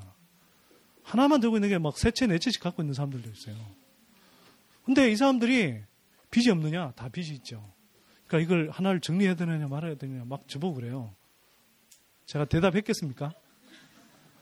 안 했죠. 저는 그냥 여러분들의 요청이 있어서 그냥 경제 흐름을 설명하러 온 거지. 뭐 팔라 말라. 근데요, 제가 그 생각은 좀 들더라고요. 야, 내가 약간 양심을 요, 요만큼만 팔아도 진짜 내가 빌딩 한 채를 샀겠다. 농담인 거 다 아시죠? 농담 속에 진, 진담 없습니다. 네. 자, 민간 부문 건설도 이렇게 확 주고 있고요. PF 대출은 여전히 고점대 비해서는 조금 떨어져 있다 하더라도 여전히 높은 수준입니다. 그 다음에 건설업 전체의 이 연체율도 일반 기업 대출에 비해서 굉장히 연체율이 높죠. 그 다음에 뭐 워크아웃이나 법정 관리 들어가 있는 지금 어, 총 열 몇 개 업체입니까? 열세 개인데 이거에 어, 부채 비율이 316%. 근데 이게 안 들어간 상위 31개 업체의 부채 비율은 308%. 무슨 차이가 있나요? 상위 10대 건설업체, 그 다음에 해외 플랜트 수출 많이 했던 뭐 엔지니어링 비롯해서 몇 개 건설업체들 제외하고는 상위 50대 건설업체들 중에서도 저 제대로 살아날 건설업체들이 많지 않습니다. 제가 볼 때는. 좀비 상태죠, 좀비. 일본이 했던 게 딱 그렇습니다. 부동산 거품 꺼지고 나서 일본의 토건족들이 대대적인 공공부양책을 동원하죠. 그래서 좀비 건설업체들이 몇 년 동안 살아남으면서 뭘 했을까요? 부동산 거품 꺼졌죠? 살아있으니까 뭐 해야 됩니까? 집을 지어야죠. 계속 분양하는 겁니다. 그랬더니 96년쯤 가니까 부동산 버벌기 때쯤 분양을 해요. 근데 분양이 됐겠습니까? 한국이요, 물량 줄었다 그러는데 안 줄었습니다. 미분양 주택 재고 이렇게 포함하면. 어디가 줄었어요? 근데 수요가 있습니까, 지금? 외환위기 이후 3배까지 지금 건설업체들이 늘어나 있는데, 아직 도 거의 안 줄었어요. 우리가 뭐 천년만년 우리 국민들이 이 땅에 태어난 게 뭐 건설업체들 먹여 살려주려고 태어났습니까? 건설업체가 용가리 통뼈입니까? 아니잖아요. 언제까지 먹여 살려야 되는 건데요. 못 먹여 살립니다. 앞으로 인구는 줄어들어서 집값이 내려간다 그러니까 부동산 업계에서 가구 수는 늘어나지 않냐. 그럴듯 합니다. 그죠? 집 사주는 다니는 가구 같으니까 어떤 가구가 늘어나나요? 자, 1, 2인 가구가 엄청나게 가파르게 늘어나고 3, 4인, 4인 이상 가구는 특히 줄고 있죠, 가파르게. 1, 2인 가구 이게 뭡니까? 이야기했죠? 청년 알바들 아니면 고시원에서 혼자 생활하는 급속한 고령화로 홀로 사는 할머니, 할아버지분들. 이분들이 무슨 수도권에 4, 5억씩 하는 아파트를 사줍니까, 최소. 못 사주죠? 소득을 봐도 뚜렷합니다. 1인 가구 147만 원. 비교가 됩니까, 이게? 안 되죠? 못 사줍니다. 이런 가구가 늘어난다고 주택의 수요자가 된다? 이런 식으로 이야기하면 대한민국 국민 모두가 벤츠 수요자죠. 그 이야기 하고 있는 겁니다. 내가 진짜 이 사람들이 가끔 토론 나가보면 경제학이 아주 기초도 몰라서 내가 진짜 답답해요. 그런 사람들이 그 건설산업연구원이라고 건설협회 부설연구원입니다. 어찌 들으면 꼭 국책연구소 같죠. 건설업자들 연구소입니다. 주택산업연구원. 근데 방송에서 제발 그거 좀 부탁합시다. 어렵지 않은데요. 건설협회 부설 요거 설명 좀 달아주세요. 그거 안 달고 그냥 나가니까 마치 객관적인 전문가인 양 행세하는데 다 이해관계자들 나와서 코멘트 하고 있거든요. 알고 계시죠? 설마. 그거 뭐 몇 줄 달아주는 게 어렵습니까? 그걸 왜그 건설업자들 이해관계 대변하는 사람들을 그렇게 객관적인 전문가인 양 포장해 주냐고요. 어려운 것도 아닌데. 자, 총 인구도 중요하지만 보십시오. 30세, 50세 하세 인구, 이게 주택을 주로 소비해주는 연령대거든요. 이 인구가 줄어들고 나서 일본의 주택 시장이 가파르게 침체했습니다. 꼭 뭐 원인과 결과라고 이야기하긴 그렇지만 상당히 주택 시장에 영향을 미쳐서 가능성이 높습니다. 한국은요. 이미 그 단계에 들어가 있죠. 줄어드는 단계에 들어가 있습니다. 이해되시죠? 자, 연령대별로 가구수 한번 따져보겠습니다. 이제 아까는 가구 원수로 따졌는데 연령대별 가구로 보면 지금 늘어난 연령대가 어딘가요? 늘어나긴 늘어나죠. 60대, 70대 기하급수적으로 늘어나죠. 그럼 집을 사주는 연령대인 50대는 아직은 약간 늘어난 단계지만 곧 정체 상태에 들어가게 되고 40대, 30대, 20대 집 사주는 연령대 지금 늘어납니까? 줄어듭니까? 굉장히 가파르게 줄어들죠. 이 집을 팔거나 줄여가는 연령대 가구가 늘어나는데 주택을 사줄 수요가 늘어나서 집값이 오른다? 이해되십니까? 제가 이렇게 설명하니까 굉장히 쉽죠.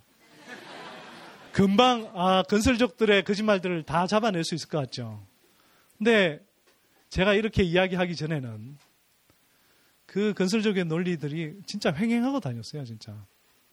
제가 딴 게 아니라 이거 하나는 진짜 자부할 수 있는데 대한민국에서 부동산 시장의 패러다임 그 설명하는 패러다임은 정말 제가 많이 바꿨다고 자부합니다. 박수 안 치주시나요? 네.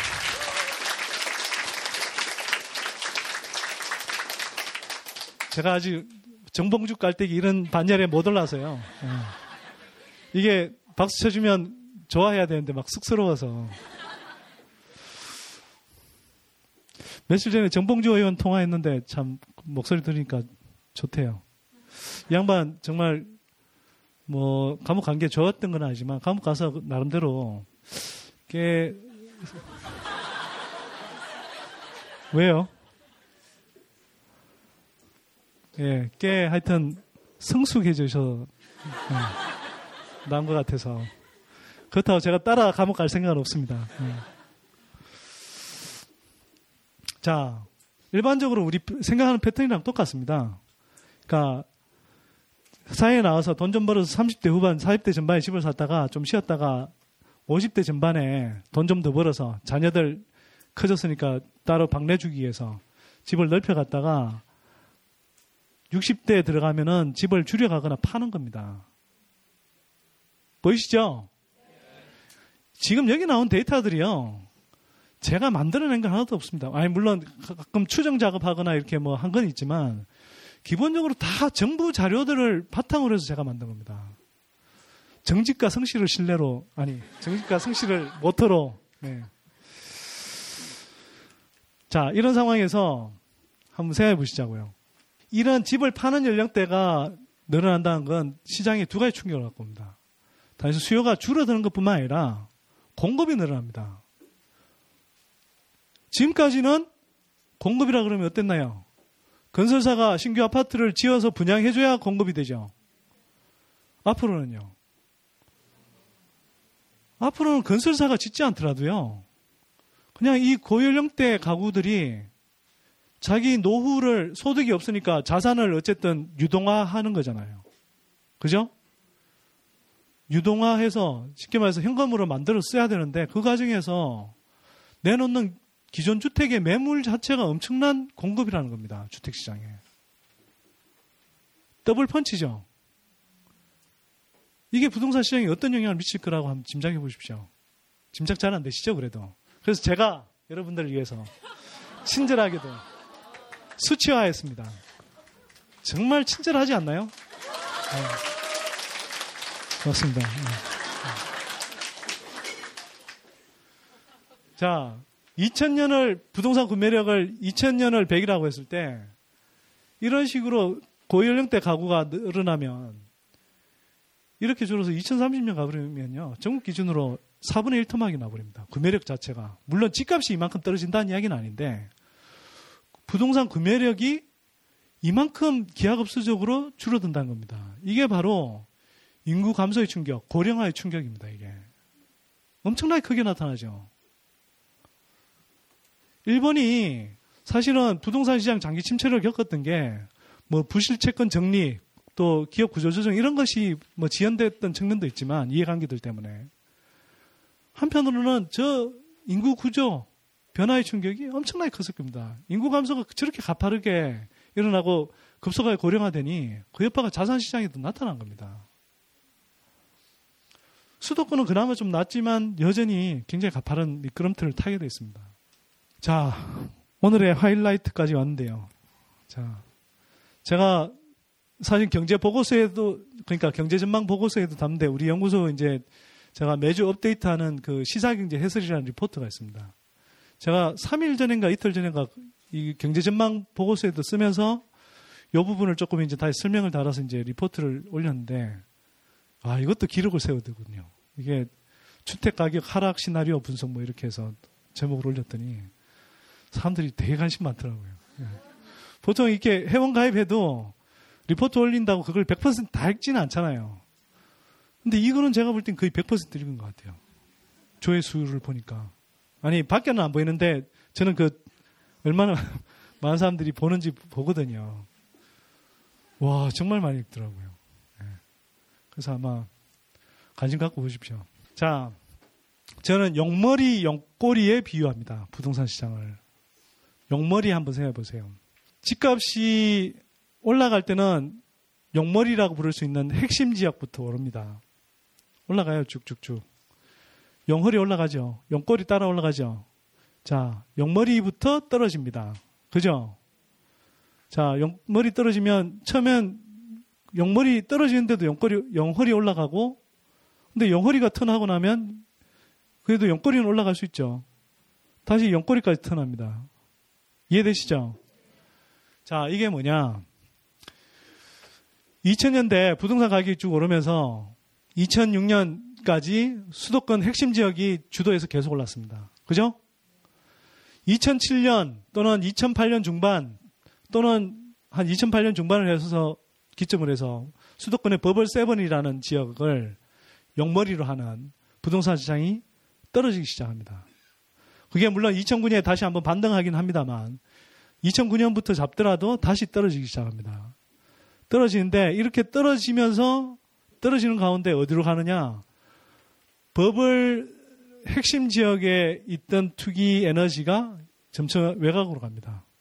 예를 들어서 2007년에 버블 세븐이 일단락 되자 서울 강북 뉴타운 재개발, 인천의 재개발 뉴타운 뭐 이런데 경기 뭐 동두천 동북부 지역 이런데로 번져가죠. 그러다가 여기도 일단락이 되고 나자 어디로 갑니까? 부산, 대전 같은 지방으로 지방의 주요 도시로 옮겨갑니다. 그리고 나서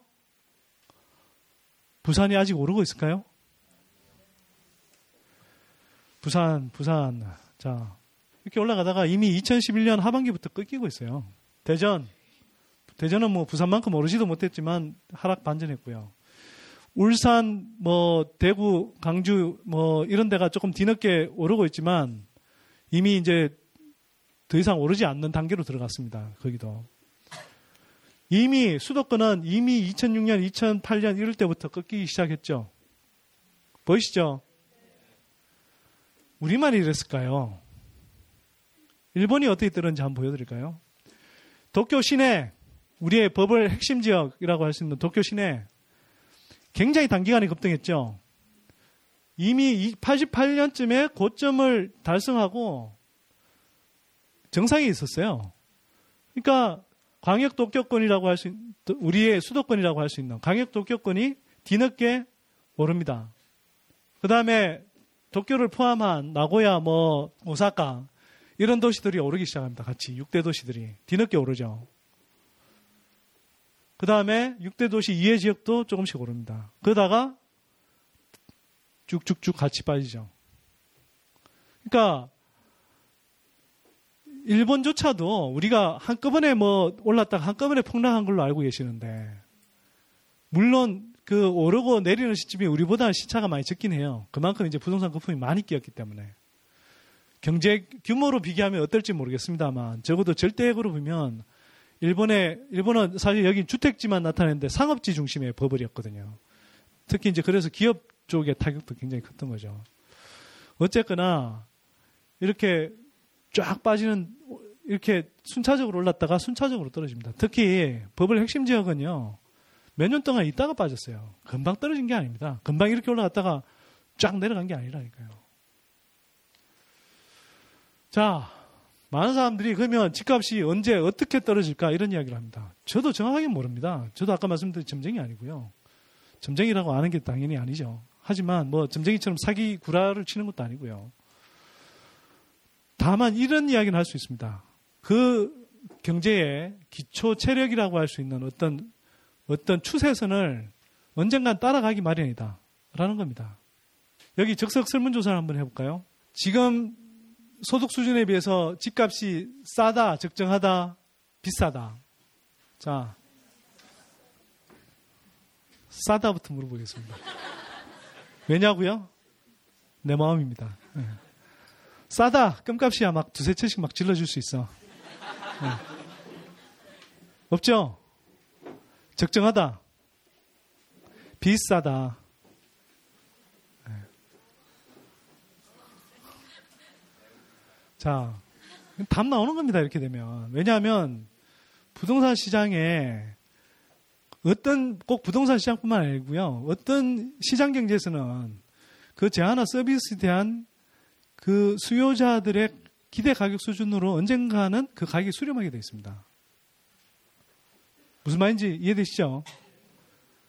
소득 수준에 비해서 비싸다는 거잖아요. 좀 이따 제가 얼마 소득 수준에 비해서 이탈했는지 보여드릴게요. 우선 물가부터 보여드립니다. 물가라는 것도 마찬가지죠. 사람들 소득 수준에 비해서 물가가 너무 올라 버리면 그 물건 삽니까 안 삽니까? 못 사죠. 그래서 소비자 물가 추세선을 따라가는 게 정상입니다. 언젠가는.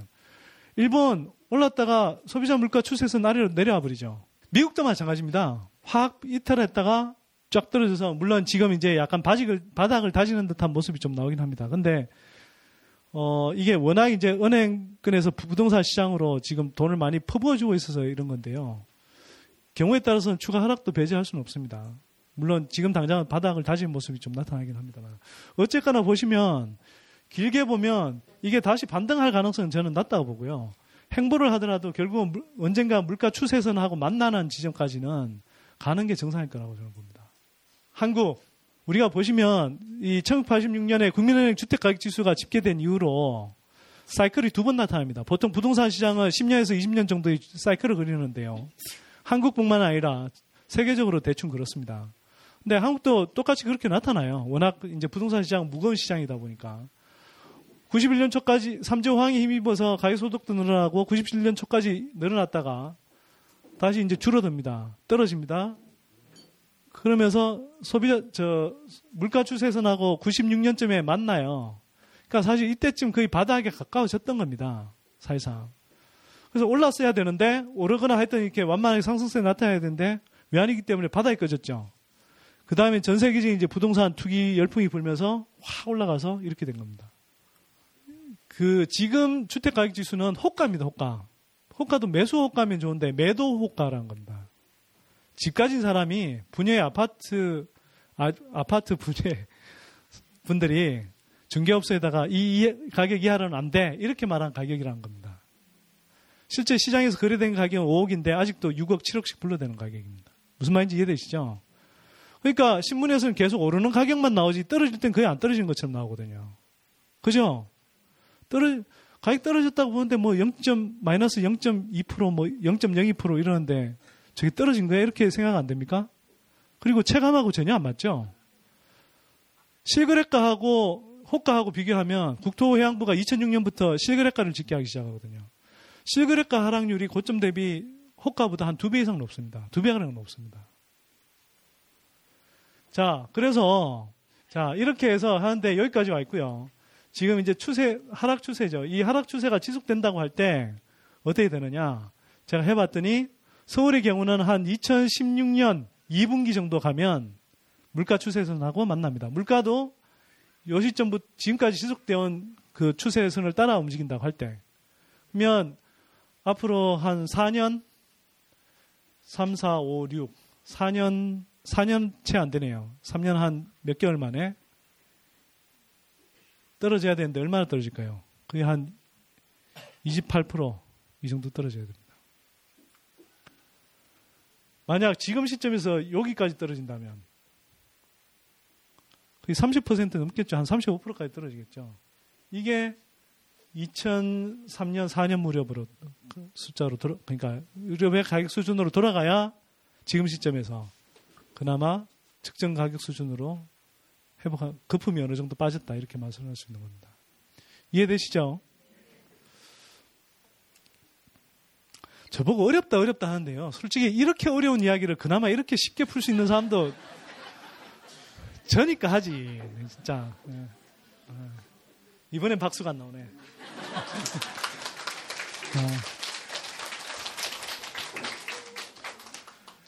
자, 전국 기준으로 하면 전국은 약간 좀 그나마 거품이 덜 끼었죠. 그러나 마찬가지로 하락해야 되는 폭은 적지 않습니다. 그죠? 아까 좀 착각했는 모양이네요. 이게 서울 같은 경우가 한 35% 이상 빠져야 되는 거고요. 전국 기준이 한 25% 이상 빠져야 되는 겁니다. 이게 하락률로 표현하니까 그렇죠. 그러니까 높은 숫자에서 낮은 숫자로 나타나는 하락률은 하락률이 상대적으로 적게 나타납니다. 만약 상승률로 바꿔버리면 35%가 한 50 몇 프로 돼버립니다. 그러니까 적은 숫자가 아닙니다. 저게 하락폭이. 자, 소득 대비, 아까 제가 소득 대비, 여러분들 소득 기준으로 얼마나 비싸냐 이렇게 이야기했는데, 그게 비교해보면 분명히 나옵니다. 엄청나게 올라있죠, 소득 대비로 해서. 그나마 한국은 물가가 빠르게 상승하는 경제 상황을 계속 거쳐왔기 때문에, 여러 가지 이유로. 서민들 못 살게 구는 방식으로. 그나마 괜찮은데, 소득으로 와서는 특히 외환위기 이후로 소득이 너무 정체되고 있거든요. 소득 대비로 하면 훨씬 더 거품의 크기가 큰 거죠. 여기는 한 40 몇 프로 떨어져야 됩니다. 전국으로 오면은 이건 한 30 몇 프로 떨어져야 되는 거고. 그러니까 하락폭이 훨씬 더 큰 거죠. 그래서 일각에서 이런 이야기 하죠. 뭐, 뭐 아주 환상적인 시나리오를 씁니다. 아, 집값은 떨어지면 안 되니까 집값은 현 상태를 완만하게 유지하면서 소득을 늘려서 뭐 따라잡는다? 참. 꿈에서 깼으면 좋겠습니다, 그분들. 가능할 것 같습니까, 이게? 단기간에? 그리고 지금의 이 집가 소득이 없는 건요. 사실은 부동산 거품 때문인 측면이 크거든요. 그렇잖아요. 아까도 말씀드렸듯이 장사도 안 돼. 다 부동산 임대료 내고 있어. 부동산에 돈 묶이니 기업들이 설비 투자나 이런 걸 제대로 합니까? 그 다음에 고비형 구조, 토지가 기본적으로 이 생산 요소잖아요. 그러면 고비형 구조인데 그거 투자하기가 쉬워집니까? 어렵죠. 또 은행에 월세 이자 계속 내고 있으면 월세 내듯이 이자 계속 내고 있으면 그만큼 소비 여력이 줄죠. 그럼 내수 침체가 또 오는 거 아닙니까? 이런 게요. 계속 다 연계돼 있거든요. 그만큼 부동산 문제가 그냥 집값으로 내리는 문제가 아니라 한국 경제를 그만큼 배분을 왜곡시킨다는 겁니다. 그래서 지금 일자리가 없고 소득이 낮은 굉장히 중요한 이유 중에 하나인데 부동산 그대로 두고 소득 올려서 따라잡는다? 경제를 조금이라도 제대로 이해하면 그런 망발은 못하죠, 솔직히. 진짜로. 자, 그냥 요거 결론만 말씀드릴게요. 지금의 주식시장은 삼성전자 왜곡 효과가 굉장히 큽니다. 지수가 2천을 넘었다고 그러는데 삼성전자 한 개를 빼면 주식 종목 하나만 빼도 390.7포인트가 떨어지는 거죠. 그러니까 이미 개미들은 개미들은 이런 삼성전자 주식 비싸서 사, 엄두도 못 내죠. 그러니까 개미들은 득보지 않는 그런 주식시장이란 겁니다. 그러니까 정말 정보력이 있거나 또는 시장 분석을 박경철 원장님 정도 한다면 안 말리겠으나 개인 투자자는 웬만하면 하지 마세요. 웬만하면 그냥 열심히 자기 자기 개발하고 자기 내공을 쌓는 게 진짜 길게 보면 오래 가는 길입니다. 하, 네, 뭐 제가 그렇죠 뭐 약속했던 시간이 많이 지났으나 아이고 죄송합니다. 자 시간이 많이 초과됐는데요. 뭐 하여튼 이것으로 제 길었던 본 강연은 마치고 네 고맙습니다. 네.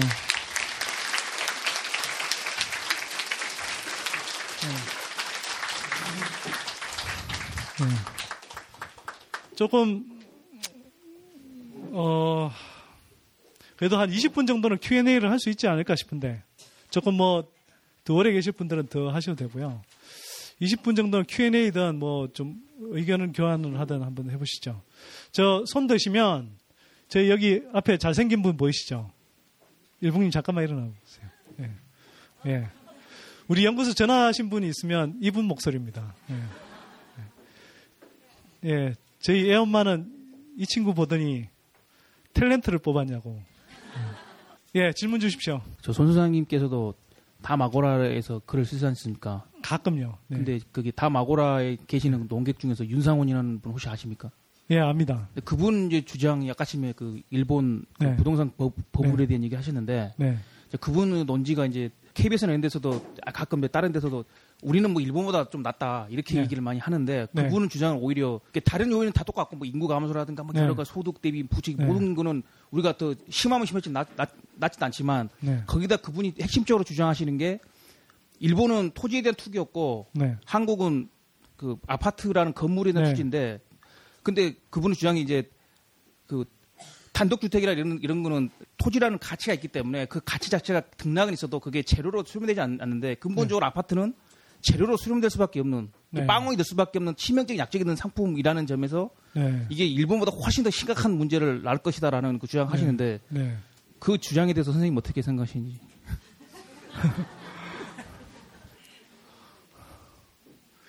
일리가 있을 수 있겠네요. 그런데 뭐 아파트도 뭐 대지가 있으니까요.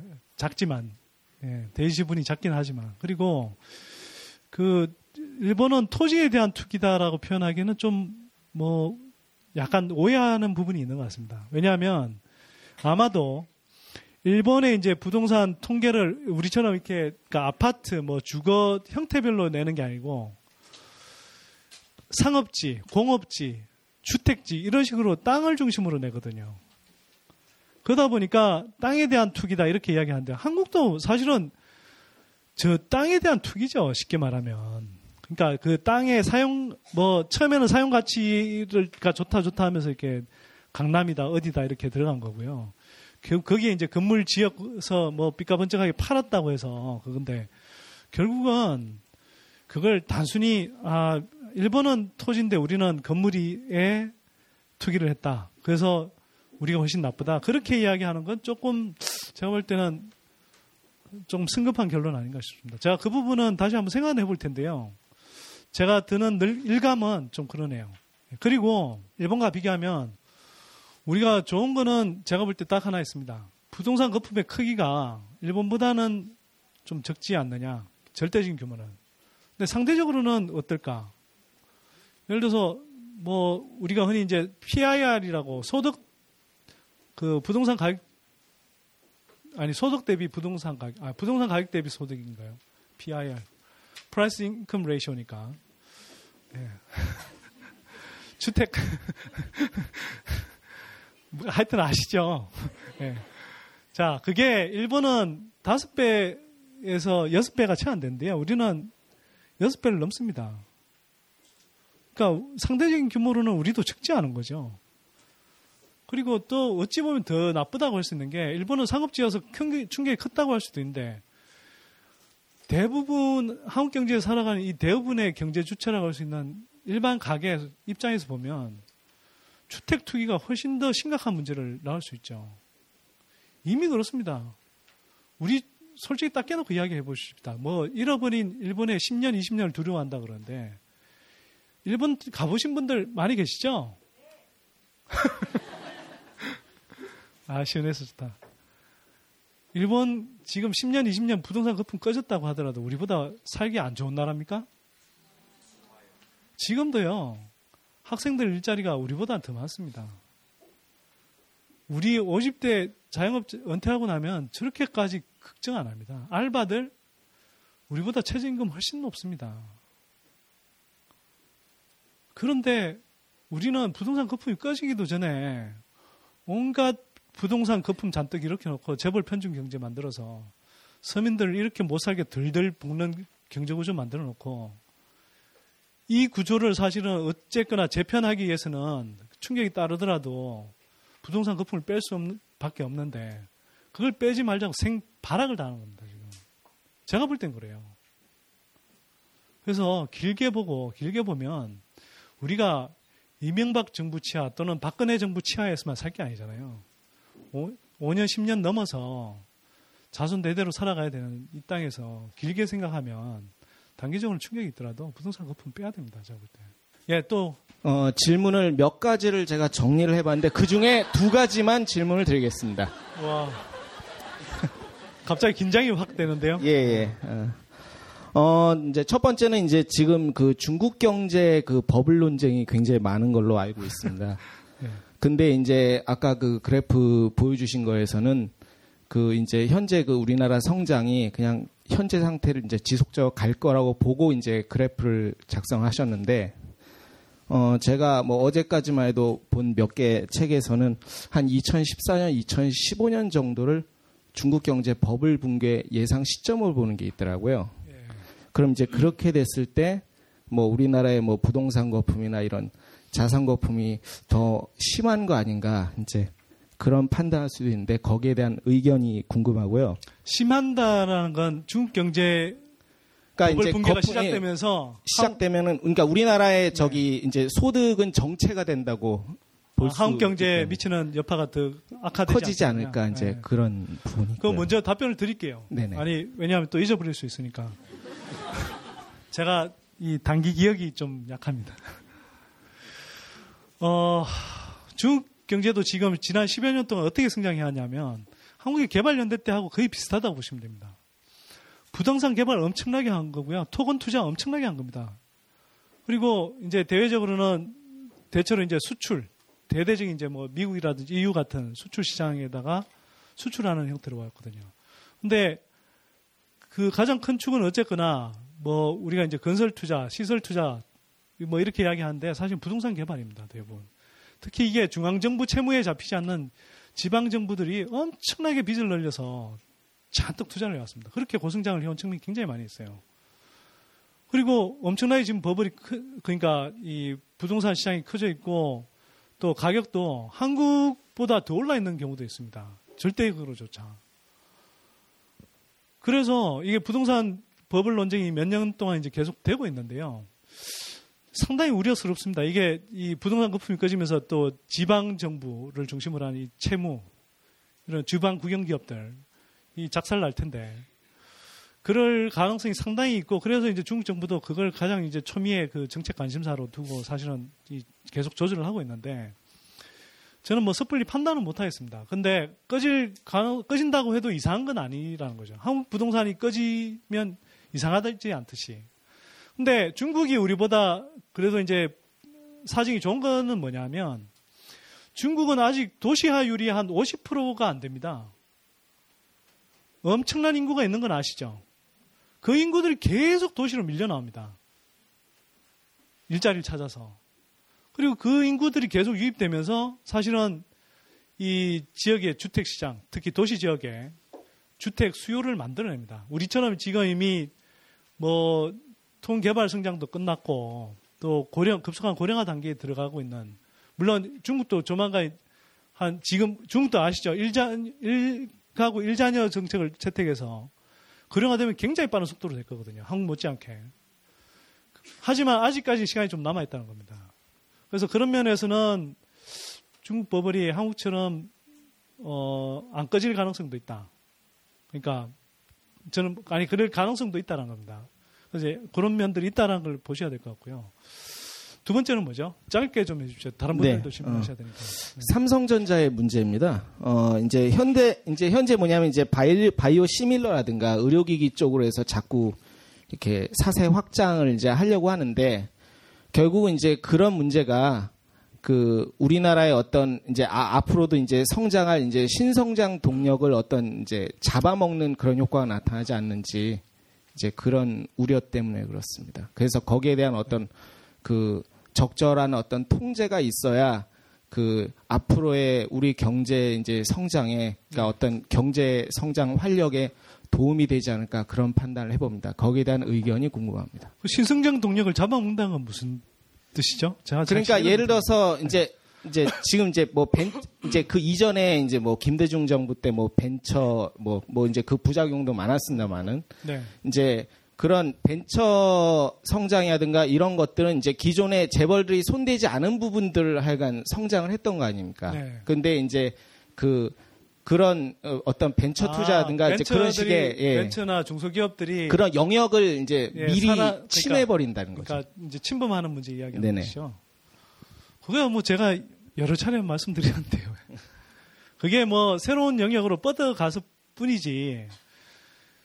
삼성전자가 지난 몇 년 동안 계열사 수가 59개에서 81개로 늘어난 게 왜 늘어난 건데요? 물론 여러 가지 이유 있습니다. 뭐 기본적으로는 뭐 재벌 3세로 승계하기 위해서죠. 3세, 4세로 승계해주기 위해서. 그래서 문어발 확장을 넘어서서 이제 진해발 확장으로 된 거 아닙니까?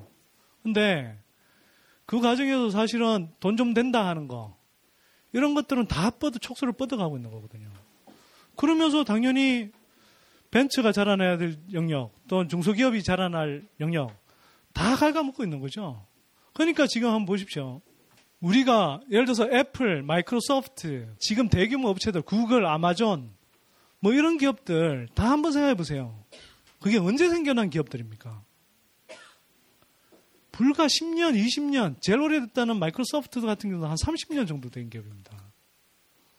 우리는 그 기간 동안 한국의 재벌급 기업으로 성장한 기업들이 있습니까? 거의 없죠. 이건 뭡니까? 성장할 수가 없는 겁니다. 성장할 수가. 재벌들이 위에서 다 칸막이 쳐서 이렇게 먹어버리니까 조금만 성장했다 그러면 뭐 그 시장 들어가서 뭐 M&A 해버리거나 아니면 뭐 기술 특허 침해해버리거나 인력 빼내버리거나 빌비지하게 일어나잖아요.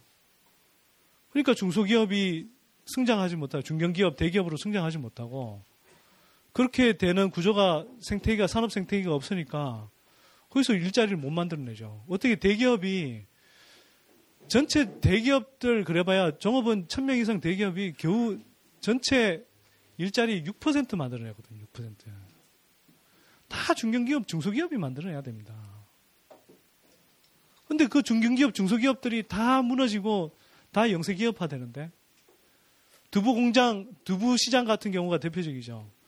재벌 업체 뭐 CJ 같은 데서 대상 같은 데서 두세 군데만 들어가봐도 그 두부 시장의 절반을 먹어버리고 나머지 원래 있던 두부 시, 업체들 다 문 닫거나 아니면 영세해져 버리잖아요. 그럼 일자리 줄어들고 그 두부 공장에서 일하던 사람들 월급 줄어드는 거 아닙니까? 그런 상황이 지금 계속 되고 있는 거죠, 뭘. 그렇게 해서는 이렇게 재벌 아까 제가 부동산 부품을 오늘 많이 말씀드렸지만 재벌 편중, 재벌 독식 구조가 강한 사회에서는 당연히 많은 사람들이 일자리를 얻을 수 있는 그런 산업 생태계가 만들어질 수가 없죠, 지금.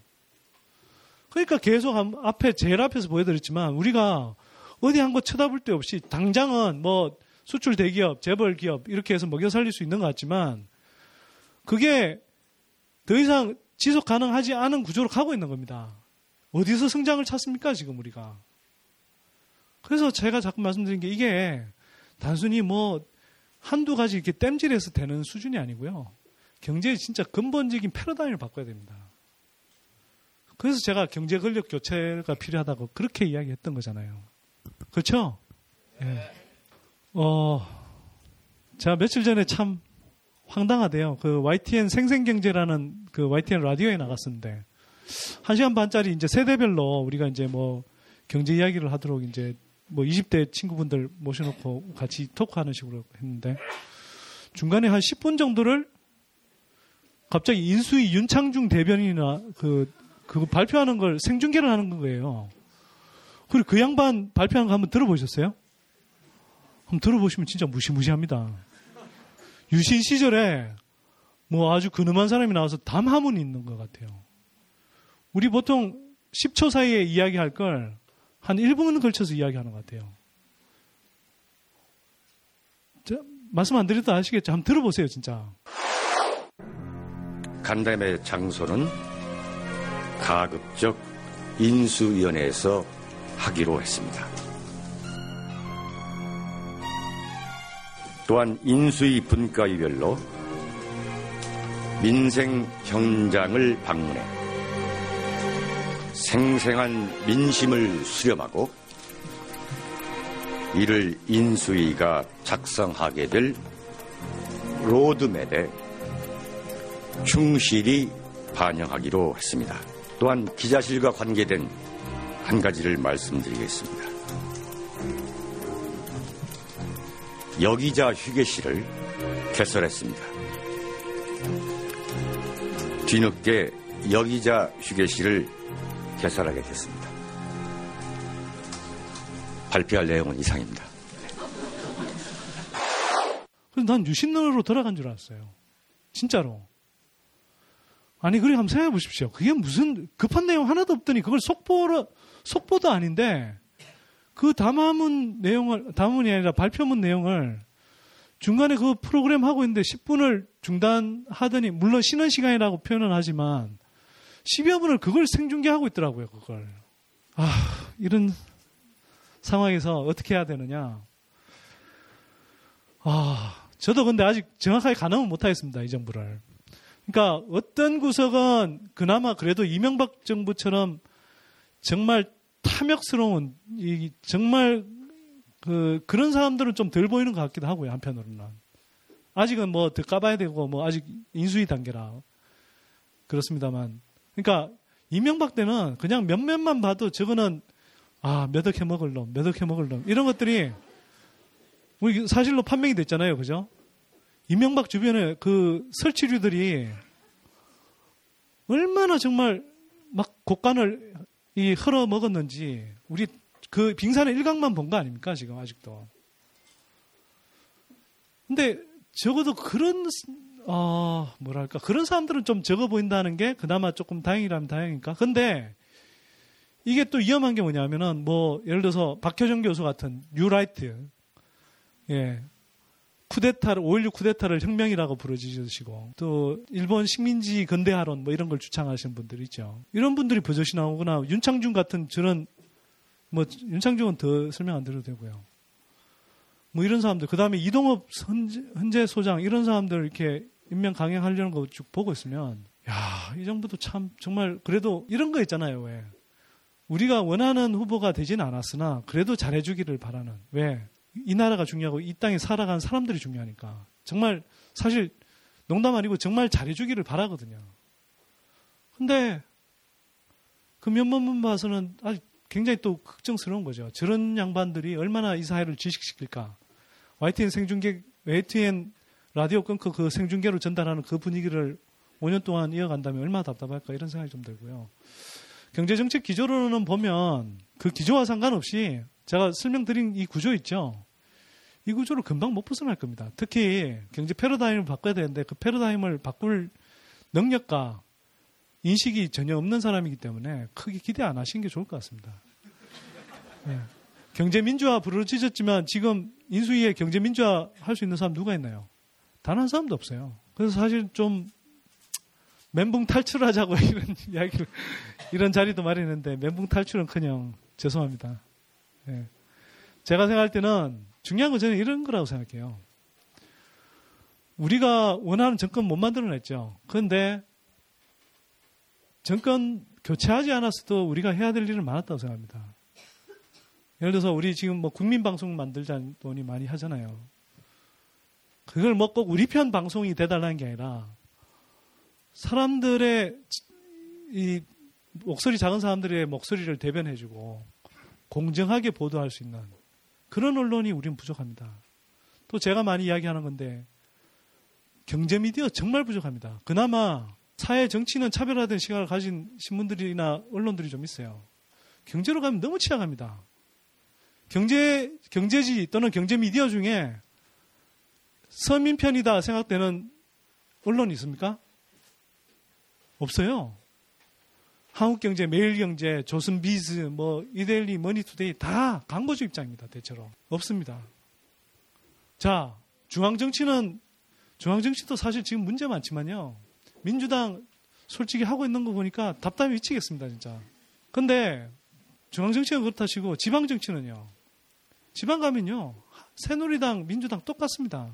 완전 토건업자들 판입니다. 다 똑같지는 않지만 중앙정치만큼의 차이도 안 납니다. 그러면 생활정치를 할 수 있는 우리 지방 인력들을 키워야 되죠. 또 재벌 눈치 보지 않고 어디가 생각나네요.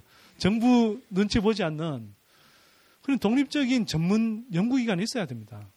어떻게 띵크탱크라고 하는데 왜요? 왜 저희 연구소 좀 키워달라고 하면 안 됩니까?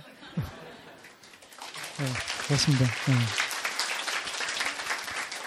아니 어떻게 뭐 정부 공무원들 신년 노릇하는 연구소 아니면 그러면서도 국책 사업한다 그러면 진짜 경인은행이 사대강 사업 같은 말도 안 되는 사업도 다 사업 타당성 있는 걸로 해서 저렇게 쪽박을 차게 만드는지 그런 연구소들이나 아니면 재벌계 연구소, 재벌 이익 옹호하는 연구소, 서민들 덩치는 연구소들밖에 없으면 이게 문제 아닙니까? 사실 집권해도요. 노무현 정부가 한편으로는 여러 부분에서 공도 있었지만 과도 많았던 이유가 이처럼 우리가 부족한 게 너무 많았던 겁니다. 언론도 제대로 된 언론 부족했고 시민들 각성해 있는 시민도 부족했고 그 조직된 힘도 부족했고 그 조직된 힘들이 지방 곳곳에서 이렇게 생활 정치할 수 있는 역량도 부족했고 객관적인 정보를 전달할 수 있는 미디어 또 전문 연구기관도 부족했고 정책 대안 생산하고 또 이걸 실제로 그 정책 현장에서 실행하고 집행할 수 있는 그 인력도 부족했습니다. 지금도 사실 턱없이 부족해요. 그걸 해야 됩니다, 그걸. 그래서 저는 제 역할을 하겠다는 겁니다. 이게 지금 선대인경제연구소요. 제가 저렇게 써놨으니까 뭐 그냥 지금 들으시면 조금만 연구소가 뭐 가능할까 생각할지 모르겠지만 저는 10년 후에 삼성경제연구소 대체하는 걸 목표로 지금 하고 있습니다. 꿈은 원대하게. 네.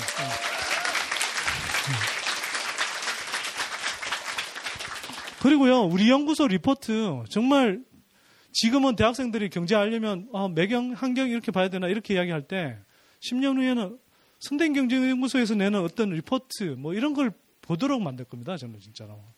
그렇게 만들어야 됩니다. 그러니까 꼭 저희 연구소를 예를 들어서 말씀드려서 좀 뭐 할 수 있는데요. 우리가 그런 식의 사회 각 분야에서 그런 진전을 이뤄내지 않으면 5년 후에 설사 집권한다 하더라도 우리가 원하는 미래, 우리가 원하는 세상 만들 수 없습니다. 그래서 안타깝게도 설치류 정부에서 조류 정부로 이어지지만 네. 우리가 천년만년 동물농장에서 살 건 아니잖아요. 네. 그러면 영정류 세상을 열어갈 그런 준비들을 차근차근 하시자고요. 네.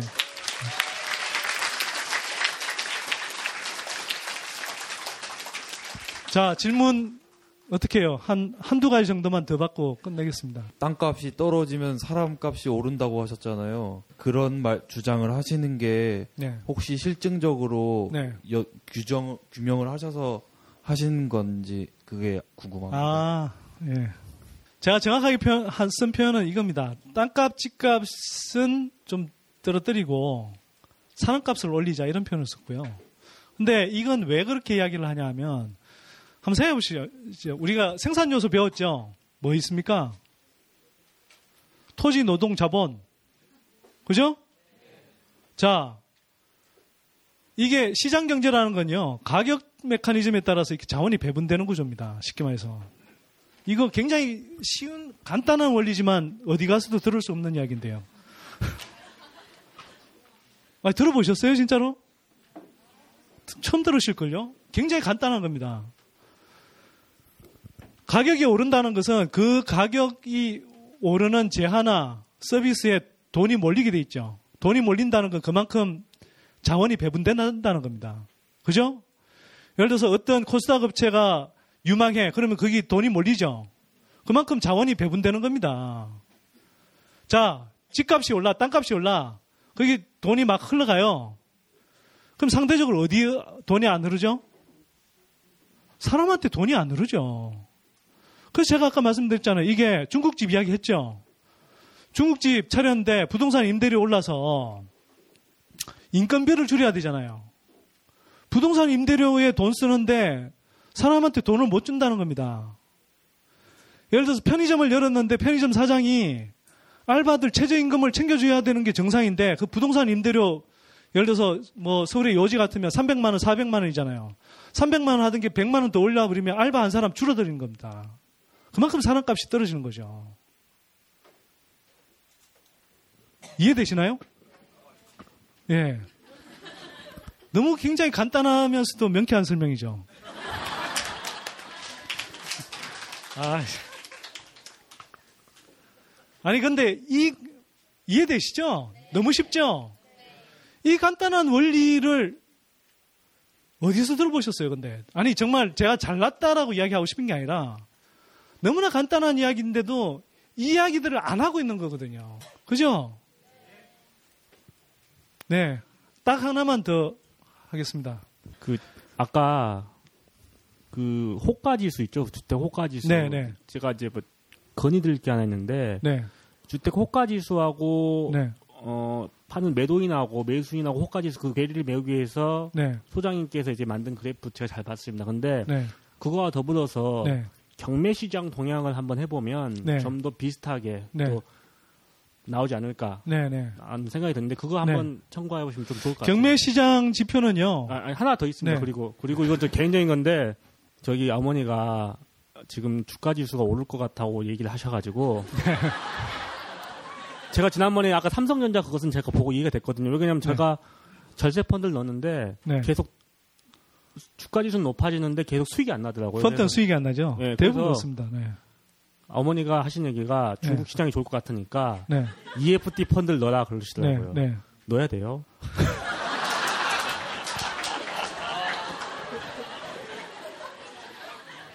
아휴. 제가 저런 분이 왜 없나 했습니다. 아, 농담이고요. 아마 웬만하면 하지 마세요. 웬만한 정보력 없으면 예, 진짜로. 자 그냥 하는 말이 아닙니다. 예, 예 저한 번만 더 받겠습니다. 아까 이분 말고, 네. 마지막으로, 예. 제가 하나 물어볼 게 있는데 환율 시장에 대해서 하나 여쭤볼 거 아는데 네. 지금 전 세계적으로 지금 확 양적 완화를 경쟁적으로 하고 있지 않습니까? 네. 이 양적 완화 때문에 물가가 전 세계적으로 폭등을 하게 되면 네. 이게 아마 대고강 같은 게 올 것 같은데 소장님은 이걸 어떻게 생각하십니까? 전 세계적으로 완화 랠리 하는 게? 어, 대공황이라고 표현하긴 좀 뭐하고요. 대공황 왜냐하면 디플레 엄청난 디플레 상황이기 때문에. 근데 이제 뭐 물가 상승에 의해서는 이제 보통 하이퍼 인플레라고 많이 표현하죠. 근데 뭐 하이퍼 인플레가 지금 현재로 봐서는 올 가능성이 높진 않다 이런 생각이 들고요. 왜냐하면 이미 미국 같은 경우는 그 FRB라고 우리 중앙은행 같은 데서 1차, 2차, 3차까지 양적 완화 정책을 펴고 있는데 이 3차까지 했는데 그 약발이 계속 약해지는 단계이거든요. 그리고 물론 물가는 오른 게 맞습니다.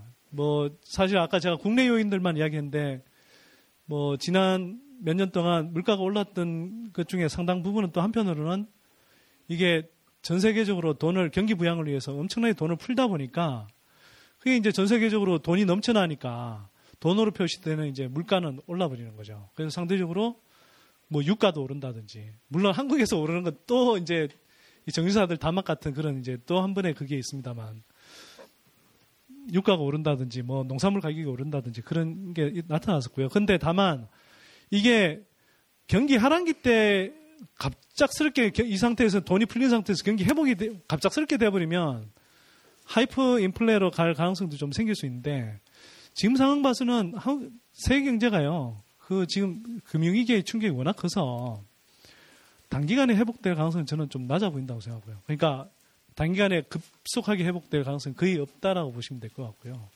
그런 상황에서 뭐 하이퍼 인플레를 걱정하는 건 좀 뭐 적어도 지금 단계에서는 전혀 거의 걱정할 단계가 아니지 않느냐 이렇게 생각합니다. 추가적인 침체가 더 오지 않느냐 이걸 더 걱정해야 될 것 같고요. 네? 어, 지금 미국은 최악의 상황 벗어난 것 같고요.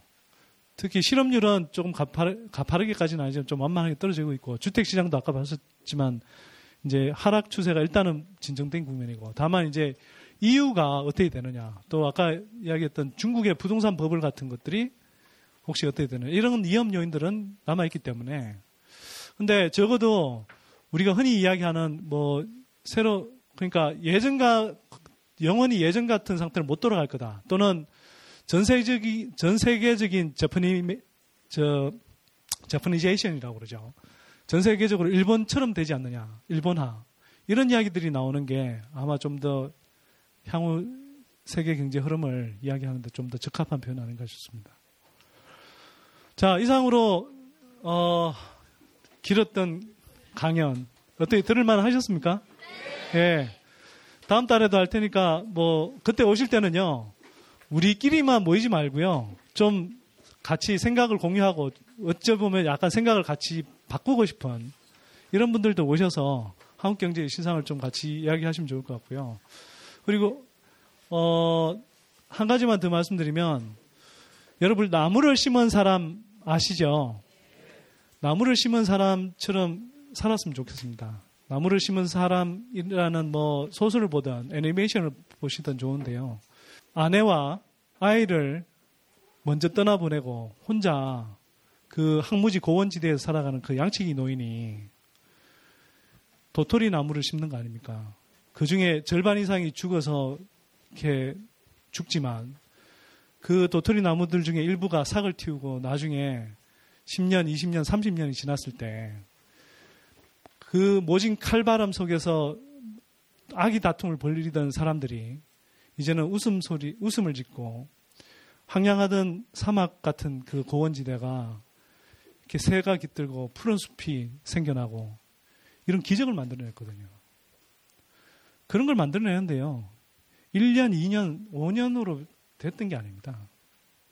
20년, 30년 굉장히 그리고 누군가 알아줬던 것도 아닙니다. 누군가 3, 40년 후에 정부에서 조사 나왔을 때 아, 이 숲이 어떻게 생겨났을까? 어느 날 자연 언젠가부터 자연스럽게 자연 발생적으로 생겨났다. 이렇게 조사하고 들어갔습니다. 근데 그 거대한 숲을 만드는 데는 누군가의 수고로운 노동이 있었던 거죠. 수십 년 동안에. 그러니까 우리가 지금 좀 힘들겠지만 아까도 말씀드렸지만 우리 사회에 비어 있는 부분들이 굉장히 많습니다. 그런 부분들을 하나하나 채워가는 그런 노력들을 같이 하셨으면 좋겠고요. 그렇게 같이 하다 보면 언젠가는 우리가 원하는 세상 만들 수 있다고 생각합니다. 오늘 끝까지 들어주셔서 고맙습니다. 감사합니다. 벙커원, 벙커원, 벙커원 라디오.